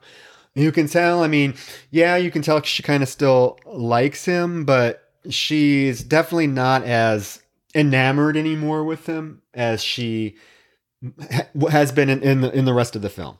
He asks her how how she's doing, and she's like, "She's great." She's like, "I'm great. I, I've been making some friends," and she has the cat with her. But his response is, "Well, my washer's this washer's broke. I got to go to a different laundromat." And once he leaves, she goes and puts money into the washer, and it's not broke. So you know he just wanted to get away from her, and she's bummed by it. It's kind of sad. Yeah, it's really sad. She's so defeated. And again, like so vulnerable. Like she takes like anybody would be, I think, kind of well, anybody would feel super shitty if somebody like, you know, tried to fake out on them and ditch them acting like the machine is broken. But she takes these things so personally because she's never had these kinds of connections with people before, you know, and so it's really hard to watch as this movie goes on and you see some of these blows that she takes. Her character just processes them so um so harshly, you know. She really takes it to In a heart. very childlike way. Yeah, She yeah. hmm goes to Polly's apartment now because she feels like probably Polly is her only other friend and she wants some attention. She wants some, she wants some interaction. Um, but Polly has a girl over that we never see. We only see her legs.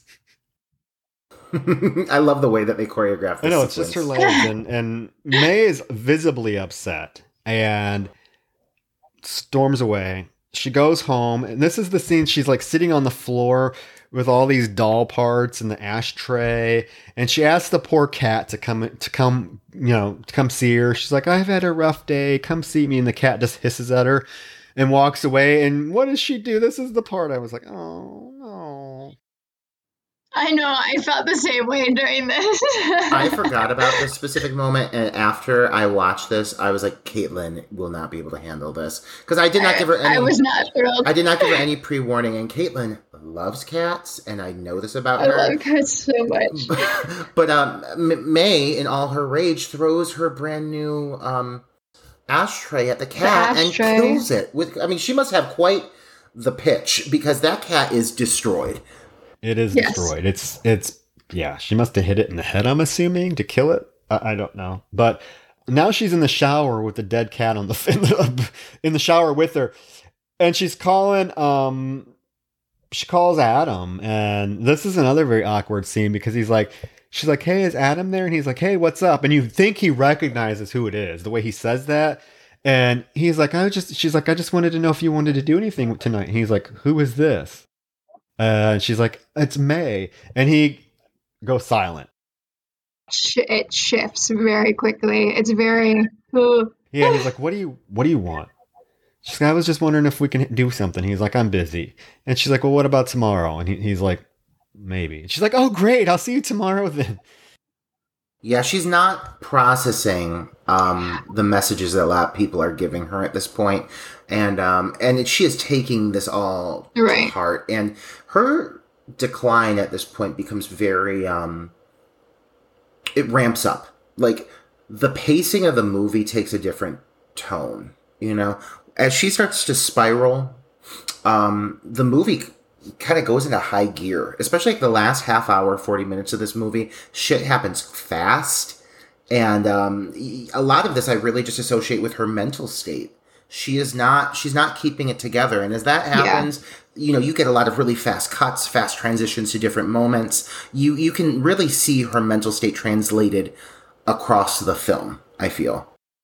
Yeah, and then the scene ends with her telling Susie that she hates her. So I, Oh. what did Susie do? I don't understand. But she hates. Well, Susie has been very omnipresent through all of this. Let us be clear. If Susie didn't teach her how to kiss so poorly, then none of this would have happened.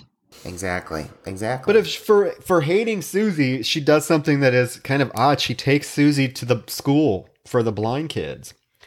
And this was another awkward scene because she basically has the, the the doll has been in this glass case the entire movie. It's never come out of the case. She's not supposed to take it out of the case, but she just has this glass box and she's like asking the she's like, "Kids, what do I have here?" Oh How- yeah, this was kind of weird. How are they supposed to know? Even if they touch it, it's a it's a glass. It just feels like a box. Yeah, yeah, yeah, yeah. But she's like, "What do I have?" And they're like, "I don't know. What is it?" Um, and so even the kids are touching the glass, and they're like, "What is it? We don't know what it is." And she's like, "It's my best friend." And they're like, "Oh." a box? In a bo- And then the one of the girls is like, "Oh, it must be inside the box." And she's like, "Very good." And now they want her to take the doll out of the box. And she's like, no, I can't do that. Well, Petey's a little aggressive ass goes right over and starts grabbing the box out of her hand. And there's a tug of war between May and, and the, the blind kids trying to get this box open. and the box, what, what happens? The box drops. And it just shatters around all of these blind kids. The blind kids don't know that now the floor is covered with glass. They're trying to get to the doll. So there is a prolonged scene of all these blind kids crawling over broken glass. Little knees, They're screaming bloody murder. Crazy. Blood's everywhere. This scene is almost like Yeah. surreal the way they did it because it goes into like the kids. The one girl, Petey, she's like, she must be out of the box now, and they all put their hands up and they all go down in like slow motion, and you see like the other teacher like scream out and like get up to run and trip over a chair, and it's all just happening in slow motion, and it's so It's so hard to hard watch. to watch. Like the children, the, the children keep crawling through the glass, but as they're screaming, but they're also like fighting for the doll and destroying it. It's like a horde mentality, and like May is just sitting there rocking with the doll in tears. It is very sad. It's it's a very difficult scene to watch. the doll has basically been ripped apart. I mean, the kids ripped the doll apart. So May is going home and she just has all she has are the doll parts Covered in that have been blood. dismembered, and she, they're covered in all the kids' blood. And she takes it home and she's trying to she's trying to put it together again, and uh, she can't get it. And she goes, she's so then she starts scratching her eyes like furiously. Oh wondering, like, yeah. Oh, I Yeah. have such an eye phobia too, and like like I said, Roger didn't tell me anything about this movie. Uh, I I have such an eye phobia. She scratches her eyes and then she falls asleep with the dead cat on top of her and and some doll parts covering her. face. She keeps she keeps she keeps spraying It's it with so Lysol though, so it's yeah, fine. she sprays the cat with Lysol. Yeah. Uh, Polly calls to wake her up, and this is when her, she wakes up and she takes the doll parts off of her face, and her eyes are just like, oh, they're bloodshot. They're they're blood. They're bloody. Um, it's just Yeah. So what hap- What I take away is like you see it when she's fighting with the children. She's wiping her eyes, like she's rubbing her eyes yeah, there's glass in her Uh, eyes. yeah, well, she's those new contacts. So that are keeping her eyes from being, you know, wonky. So the glass shards in my mind got under the contacts, but every once in a while, if you listen to the audio, you hear like glass, like crunching of glass. Yeah, you can. Oh, and it's so it's so awful. gross. Oh, and like yeah, It's you- so gross. Oh, I feel you on the eye phobia, Caitlin. Like I do not Oh, like was- anything. Oh, it's so awful. But yeah, so now she's back in her glasses. She's kind of like reverting back to how she was before she got that newfound confidence there for a moment with her contacts and her sexy clothing. She's like reverting back to how May was prior. Yeah, and then this is a random scene where she is at a bus bench, and next to her is James Duval's character, which I don't know if he has a name. I- I'm just gonna call him Hair, because what was up with that hair? Th- Rightfully that so. hair was ridiculous. I did anybody actually ever wear their hair that way? I mean, part. I, I could see like a mohawk, but this was like part of it was vertical, part of it was horizontal. It was It was Just- trying to be Liberty Spikes, but it was really bad. Um, also, I would like to know if he did his own hair or if he got to set and somebody did that to him. Well, I think they want this character to look as like dregs of society as possible. You know what I mean? Yeah. So like, if you look at it, like his mohawk, it's like wilting in the heat. Like it's like it's like a soft, malleable mohawk, and like when he takes his shirt off, because inevitably he takes his shirt off, it like kind of flops to the side. It is. v- It's not uh, like a great mohawk. No. It is something that some guy did with super glue in his basement. So I wouldn't be shocked if he like took it on himself. He's like, this is a character choice because it's a good character choice. Yeah, it was a makes great me hate character choice. Yeah, it makes me hate him right off the bat. Yes. Yeah. Well, he wants her to. He, he invites her to go have jujubes with him, Yes. which those are those candies, right? Yeah. Those gummy candies that make your teeth stick together. Those are gross. But they go back to her apartment and are eating jujubes. And he, again, these characters are just so weird yeah. because he's like, "Oh, it's getting hot in here. Do you mind if I take my shirt off?" And she's like, "Do what you want." So he takes his shirt off. And then he's like, "Oh my god, I'm still hot." He's like, "Do you got some ice cubes I can put on my nipples?" And he runs into the kitchen and she's like no don't do that and he he opens the freezer and finds loopy the cat wrapped in like plastic wrap in the freezer and he's like whoa dude you're a freak and she's like oh he's my friend and he's like that's weird Uh, i'm not gonna be your friend like he like just like loses his shit on her um and uh, for some reason this is the breaking point like for some was reason the last this straw. guy- This guy was the Yeah. last straw. Which I can. See. I get it. I get it. I get that it. Hair, that hairdo, he deserved what's coming to him. Yeah, that awful mesh. Because she actually grabs a pair of scissors and stabs him to death with the scissors. She stabs him through his hand as he's backing away. She stabs him through his hand and then takes his hand and smashes it into his face so that the scissors impale themselves into his eye or his head. Like his skull. Yeah. And he's like, blood's everywhere. Uh, and then she just looks deadpan at the camera and she's like, I need more parts. and we're like, okay, this we know what's going to happen now. Oh yeah. One pivotal thing at the at the bench that I want to acknowledge is when he sits down next to her. Um, she's like kind of in her own little world, and he's trying to make conversation with her, and she says, "So many pretty parts, no, no pretty holes," because she's watching all the people walk Yeah. by, and this is a concept that carries throughout the rest of the film. And Yeah. we see it on full display with this whole sequence that happens leading up to this guy being killed. Um, she starts to identify in people the parts that she thinks are the best, the physical parts. You know, with obviously with Adam, she's been focusing on the hands, but every character kind of has a little feature that she focuses on. And you mentioned this, Troy, but this is where it becomes a literal thing. To May, it transitions beyond being, you know, symbolic or figurative and literally becomes what are the good parts of the people that I like the most. Yeah, yeah. I mean, it's very like we, it's very Frankensteinish. I mean, Yeah. it's, I, I, I'm I'm assuming the parallel there is, is meant to be.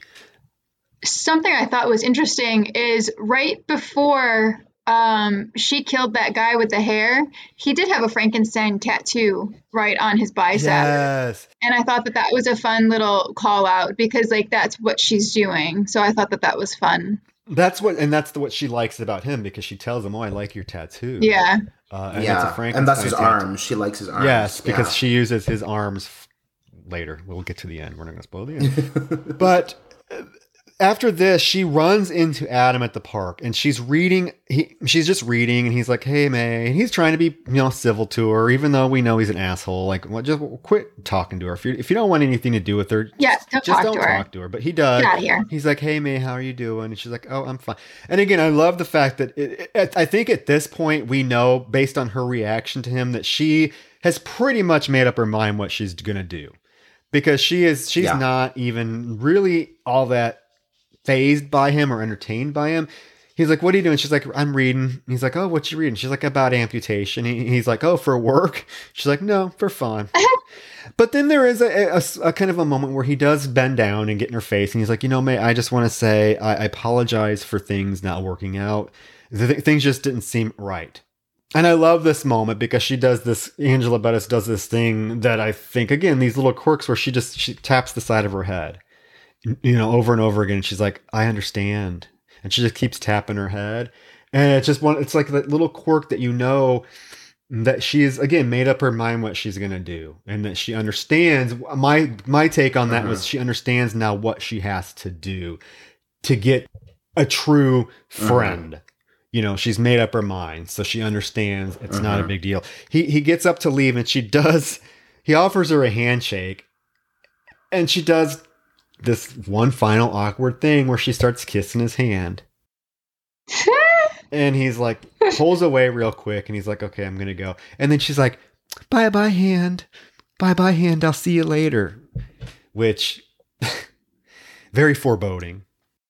Yes, and he like looks at her. He like walks away and stops and looks back, and he's you could tell that he's like this girl is wackadoo. Um, uh, and I do acknowledge the fact that he did try to like apologize. I think he also acknowledges that she's a little bit more off than he ever expected, and probably sees the potential kind of danger in that. Not necessarily expecting her to do what she ends up doing, but just the danger in damaging someone like that, or, you know, having a stalker, somebody who takes something to an extreme. People process these things in lots of weird different ways, and unfortunately for the other characters in this film, May processes things pretty violently. Yeah.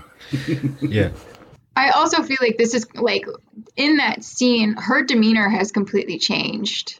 Like she is not the same person that she was in the beginning of the movie by this No. by this time. Us- yeah, it's not at all, especially in the next scene because the next scene is her and Polly out in the outside of the animal hospital and she's measuring Polly, taking Polly's measurements, like wrapping the Mm-hmm. Touching you people. know, And okay with it. Like she's she's okay with human contact at this point. And Polly's like, "What are you doing?" And, May, and she's like, "Uh, "I'm gonna make you. I'm making you a blouse." And Polly's like, "Oh, you're so sweet." Oh, she's thrilled with it. And then P- Polly's girlfriend shows up, legs, and we finally get to Ambrosia. see her. Ambrosia.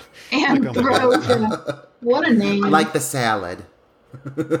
she tells Ambrosia that she has beautiful gams. Nice gams. nice cams. And Ambrosia is not a fan of May from the start. You can tell, like, I love this chick. I wish she was in more of the movie because her facial reactions and just like her dialogue, she's. Ambrosia has everything going on. She's gorgeous. She's got legs for days. No wonder she likes her gams because they are great. Um, and she's just hilarious. Like, she's such a bitch. She's such a bitch. Um, it's so great. And she's yeah, and she's like measuring May up. Poor little May. She's always like looking at her. Like you could tell she's got like a jealousy streak because she knows she knows that um that Polly has a thing for May. It's pretty clear that there's like some weird, awkward jealousy there. Yeah, and well, they go back inside, and and and and Polly and Ambrosia are giggling and making out. May proceeds to load her bag with all of the surgical equipment that, that is available at this veterinarian hospital. We're talking scalpels, saws, everything. She's throwing in her bag. And then she proceeds to go home and get dressed up for Halloween. And who does she dress up as for Halloween, Roger? Fucking Susie. Who else? and everyone's obviously going to know it. But let me tell you, all that aside, that dress, I'd wear it any day of the fucking week. It's super cute. Oh my god, it's so she It's ta- so uses all, all of her red fabrics and everything to make like a sexy version of Susie's dress, and she like puts like white powder on her skin. She like literally becomes Susie, which is again very symbolic. But um, she yeah she she finally has like the confidence to go out uh, and make her dream come true. Her dream being finding her perfect counterpart by whatever means necessary. Yeah, I love the change in her character at this point. It's, I do too. such I a- love it so much. I mean, she nails it. It's like a completely different character. She, Yep, you said, it is. The confidence there. She she she doesn't take things to heart anymore. I mean, she's very matter of fact. Uh, she actually, it's just really cool to see the transition that she makes because she now goes. She's now dragging a cooler throughout town. She she goes to Pa- Polly's house for Halloween, and she's dressed all you know to the hilt in this Susie outfit. So Polly invites her in, and they're sitting on the couch, and Polly's like, "Do you have my blouse?" And she like leans back, and May proceeds to pull out two scalpels. Okay, Oh, and puts them, yeah, puts them towards her neck. I would be freaked out. However, I think that yeah, I'm not going to sit there and let you do that. But I think the scene earlier in the film where they have that scalpel scalpel play, it does make Yeah. Polly think that mm, no, she's not going to hurt me. yeah, this is just a thing that May does. Yeah, she even takes her blouse off, like, and she's there in her bra. Like, it's very much, it's got very, like, a sexy, like, kink factor to it. Like, it's clear up to the very last moment that Polly thinks that this is all kind of like kink play, which makes it even more, like, uncomfortable considering what happens. She has the line where she's like, she's like, I trust you, May. I know you would never hurt me. And like three seconds later, May slits her throat. Yeah. Yeah.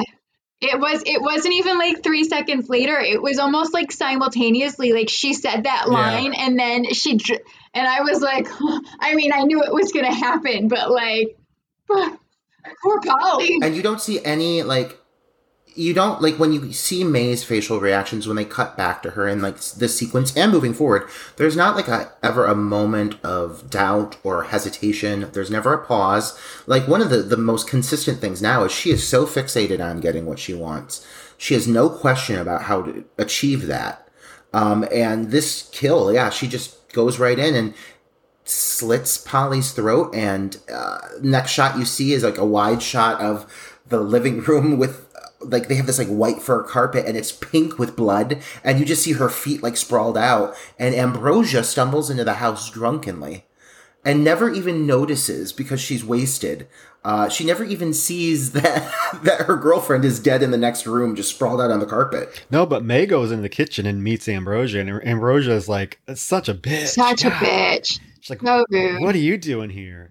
Yeah. She's like, there's that moment where where she says something and May chuckles, and then Ambrosia like exaggerate, like chuckles back at her, like making fun of her.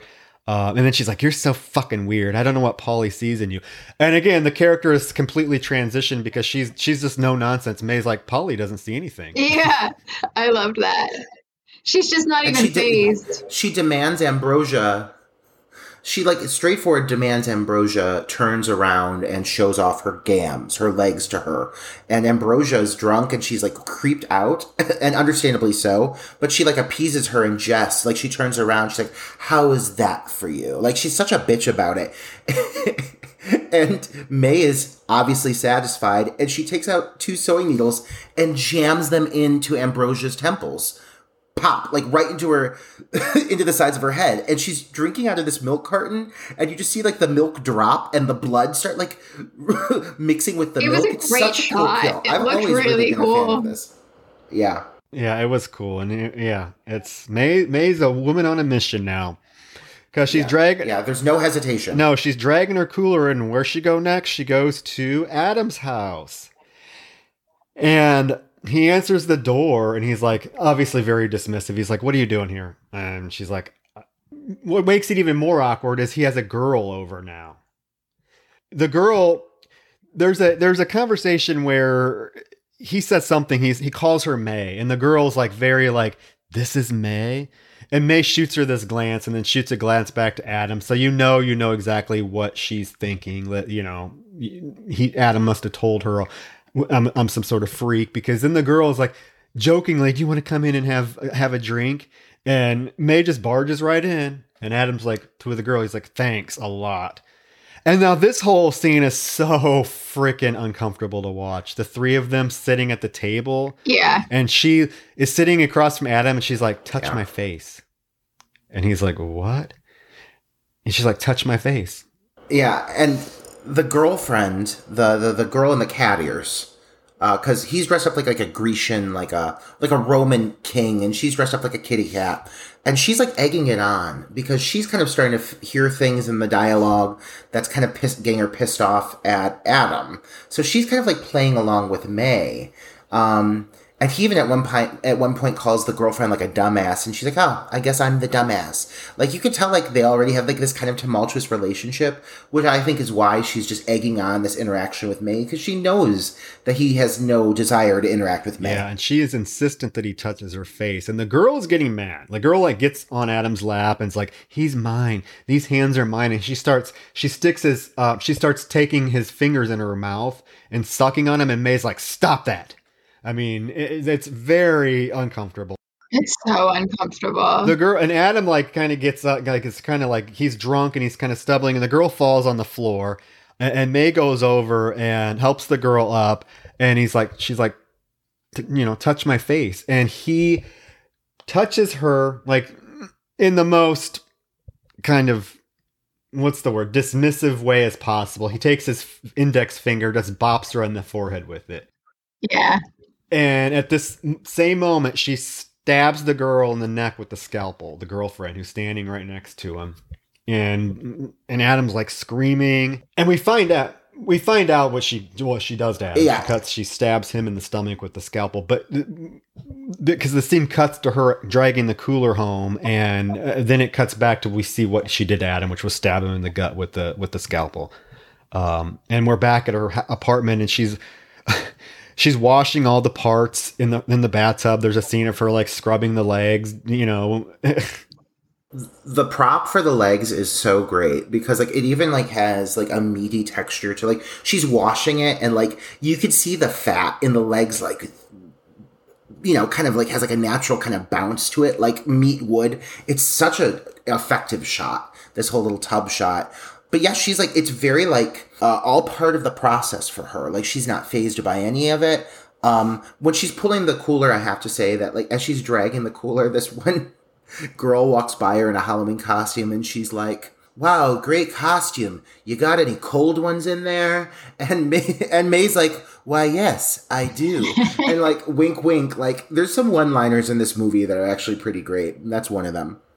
So she has all the parts that she needs, and her vision, she proceeds to sew them together to make a giant doll. It's a it's a life size Susie, but it has all the parts of the best parts of these people that she's encountered. So you got the legs from Ambrosia, you got the torso and neck from Polly, you got Adam's hands, you got weird guy, weird hairs, arms. It doesn't have a head. It's like what is the head? It's the head is like a. Isn't it the cat like rolled up? I don't. Is it the it because you see?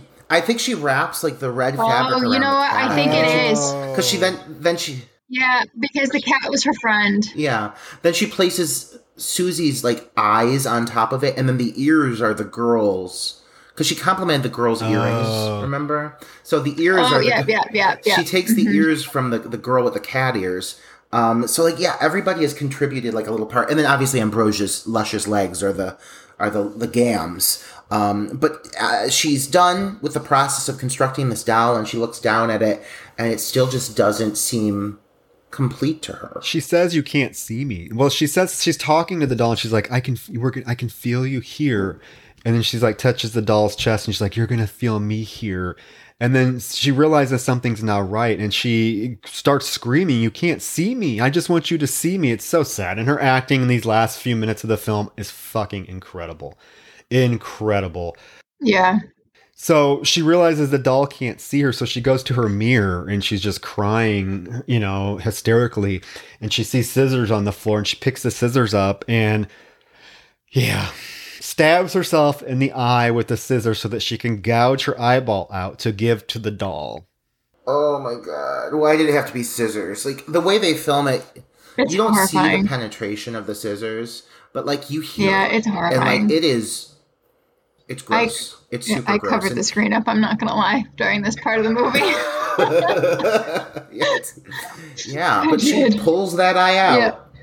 and she places it atop the head of the doll, which is now named Amy because she broke the um she shattered the um the, the ashtray and she like reconstructed the letters of May to spell a different name. So the doll is Amy. Um and so Amy now has a real eye. She has May's eye. And um and apparently that has given her sight. And so May lays down sobbing beside her, bleeding profusely from her eye, and in a strangely tou like touching tender moment she kind of settles in and the sobs kind of subside and caitlin what happens the doll picks up its hand and it it touches her face. It caresses her face. and she smiles. It caresses her face, And she smiles and she's comforted. and she is pure bliss. Mhm. and, And the- that's That's the the end. end. Yep. and that's the end of the movie. Which, again, what the fuck? but i think you know what here looking back on this like d- is that really what happened or is that what she wanted to happen I, I mean, it how how it's what she wanted to happen. Like, My thought, yeah, my thought is it was in her mind. That's what I think too. And I couldn't tell like if that moment in time I was like, is she is she dying? Like is this like her last like dying like thought that's going through her head? Is that this this doll is touching her? I don't know how long it takes to bleed out from an eye wound. I would say it'd be pretty quick, I would imagine. I mean, It is your head. but my thought in, on it is eh, The shock I. I personally think it, she's imagining it. And because there's nothing else in the film, even though you kind of said there was Roger with the supernatural element, I don't think there's like enough in the film to justify this particular ending being like real. Yeah, Yeah, I guess when I say supernatural, it's not so much that I think there's like ghosts and spirits around them, uh, as it is.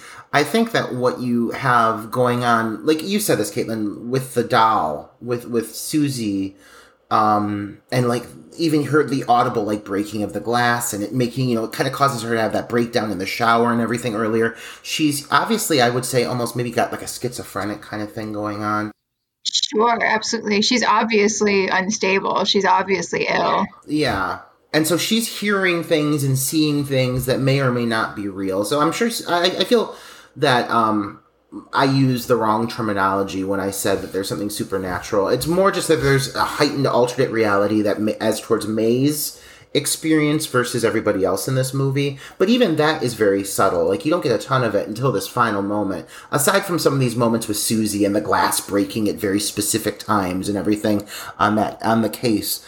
Um, but yeah, this last moment I think is more symbolic than anything. Though I do think it's very strange, Troy, that we have reviewed two films within a matter of like a month period that end with the same note. Yeah, two yeah. stitched together, Pieces. yeah, pieces having the Yeah. stitched together body reach up and rip a man's penis off at the end of a movie. this is a far more which again just didn't make any yeah which just uh, didn't make any sense because like i just said about this film uh, this pieces definitely has zero supernatural Right. element to it so that ending was way just out of left field unbelievable this one i mean it, it does make you think did this really happen or is she hallucinating i personally have always thought that she's hallucinating that this is a she's i mean she's just freaking murdered what four people uh I Yeah. mean, her obviously her her mental state is very fragile. Um, she just cut her eyeball Yeah. out to give to a doll. Yeah. It- it- this was her last, like it was in her in her last desperate attempt to make this friend actually see her. Because remember, she's screaming, "Just see me! All I want is for you to see me." Um, and there for a while, I thought she did die, but the the reason I know that she's not dead is because when the doll starts caressing her face, she does smile.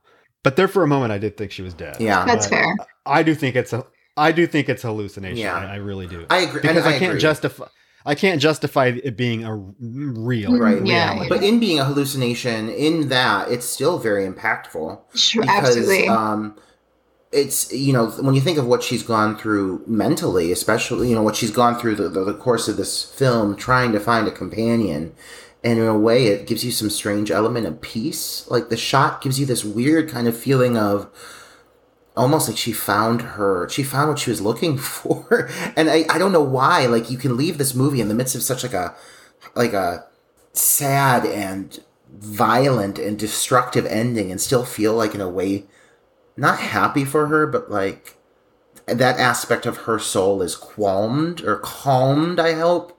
Um but i mean you never see any follow-up on the aftermath like what happened with all these murders she committed. Does she die? Um does, what happens from here? I mean it literally just ends it leaves you on that note and you really don't know any of the the ramifications any any of the um you know punishment that would come with a mass murder and sewing the body parts together. Like this is just the beginning of May's journey. Let's be real here. but um absolutely. it was Yeah. still very elegantly portrayed. That final moment, like you like we said earlier, you want to see May no matter what she does in this movie, the way she's played by Angela Bettis, expertly played by Angela Bettis, uh, it leaves you feeling so so um just um I mean, I don't want to just say sad for her. There's so much more to it, but like you, you, you kind of yearn for her to find some form of happiness because she's like, just like kind of a tortured soul. She has no peace, you know. She has no happiness in her life. She has nobody, um, and and you still Yeah. want to see her find that, even though she's going about it in a very destructive way. it's a very uh depressing film yeah. in, in many in many senses. I mean, it, but it's well acted. Um, it's it's very impactful. It's probably one of the better indie horror films to come out in the last what twenty years. Uh, I mean, it has a following, and the following is is very deserved. But yeah, that final shot. I think uh, what makes that final shot even more sort sort of creepy and effective is it's it's, it's completely silent. There's no score or anything, and you just see the hand raise and come and you're like, what the hell? And you know what? I think the first time I saw this film, I had to rewind it because I thought when I first watched it, and I know it's not the case, I thought that she herself was grabbing the hand and putting it on her face. You know what I mean? Like Yeah. she did with like she did with um, Adam at the beginning of the film with his hand. I thought Yeah. that's what was happening is she was putting the hand there herself, but then I, I realized that's not what was happening. So again, hallucination, her her last little wish before she either passes away or spends her life in prison. I mean, that's the reality. Because she cer- she certainly didn't clean up the crime scene and get rid of the DNA. So There's one line in this film that comes up a few times that like uh, it, it really sums up her character and her uh, the fact that she's mistranslating a lot of things. Uh, misunderstanding a lot of things, and her mama says to her early in the film, and then she carries it with her. If you can't, uh, if you don't have any friends, make one. Make one. meaning like yeah. go make a friend go meet somebody and she takes it literally and she has no friends and so she makes one and it, it is such a full circle moment for that final you know 20 minutes of the film where she's literally constructing this friend um, and just how she mis- misunderstands all social norms to begin with and really just does not know how to manage living a day to day with other people. It, it is a very depressing film, and you really want her to find happiness. And it's very sad that she doesn't. But like I said, in a way, you're left feeling strangely like she kind of does because of the way they end it, the way that they conclude the story. So, um, it's weird. I feel like I'm not like I feel like when the movie ends, I'm feeling the wrong emotions. Like I'm almost I should be like more sad, but in a way, I'm kind of like aw. Aw. She created the perfect Oh, friend. he- That's what she set out to do. He loves her. yeah. Yeah. Yeah. She made the perfect friend. So, Caitlin, upon your first viewing, what did you think of this film overall? Um, I mean, I I really liked this movie. I wasn't I wasn't sure if I was going to when it first started with the scenes with the mom because I was like, uh, I don't know, like that's like it. It's r- right away with the doll and everything. I'm like, this is this is gonna be hokey. Um, but then as soon as um, Angela Bassett was on screen, I was like, oh, she's amazing. Um, and then obviously the other characters are quickly introduced, and um, the cast is just really, really great. She's my favorite part of the movie, hands down. But I do really like the story, um, and I agree. Like I, I felt a lot of emotions when it ended, and I, I don't think that I was feeling what I should have been feeling because I was like, oh, like she, she's, she's got her friend. I mean, she got what she wanted. I mean, May, yeah, she got her friend. She got, got her her friend. friend. It's, she's it's a very sympathetic character, even though I mean, let's be honest, she's a psychopath. She Yeah. killed, I mean, she's murdered. She murdered Polly for crying out loud. Um, but yeah, she murdered Polly. I mean, she murdered. She murdered the cat. Let's not forget about the cat that becomes the doll's head. So yeah, I mean, it's a, it's a great film. It's one of like I said, it's one of my favorite um, films of the last twenty years by far. I I, I, I think it held, hold, holds up extremely well. Like you said, I, I upon this viewing, it seems it doesn't seem like it's going to be twenty years old at all. It still feels very fresh, even though it's a concept that's sort of been done uh, before. But this one does it extremely well, and it, it's really cool to see a female, you know, protagonist uh, with this particular like murderous trait that it, it- she's being driven by wanting to create the perfect person. It's like a female version of, of Frankenstein. hmm But all for the sake of wanting to be loved, and not even necessarily always. She just wants to be loved and accepted, yeah, for who she Yeah, is. it doesn't even need to be romantic. It, it's more of just finding that person that accepts you for who you are, Yeah. all your flaws. You know, so yeah. That is May, and that is Caitlin Newbury. Caitlin, thank you so much for joining us Thank for this you. review. Thank you guys. My goodness. You helped make my birthday so much more special.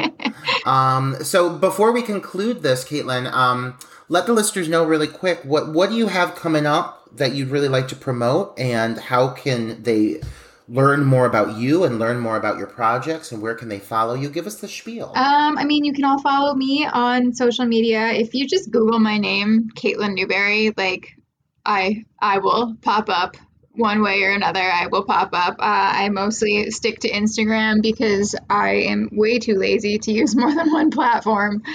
Um, I have a couple projects lined up, but unfortunately, um, I can't really disclose any information right now. I just worked on a movie called uh, Cult of Blood with Dave Sheridan and Felissa Rose, um, and I will be going back and and uh, doing another movie with that same company next year ish.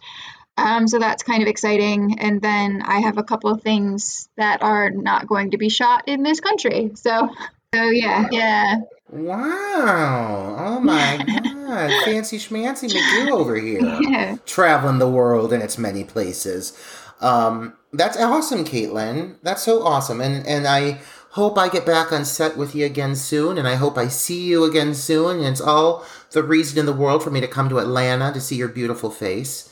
So until then, this has been wonderful to see you over my laptop and hear your voice.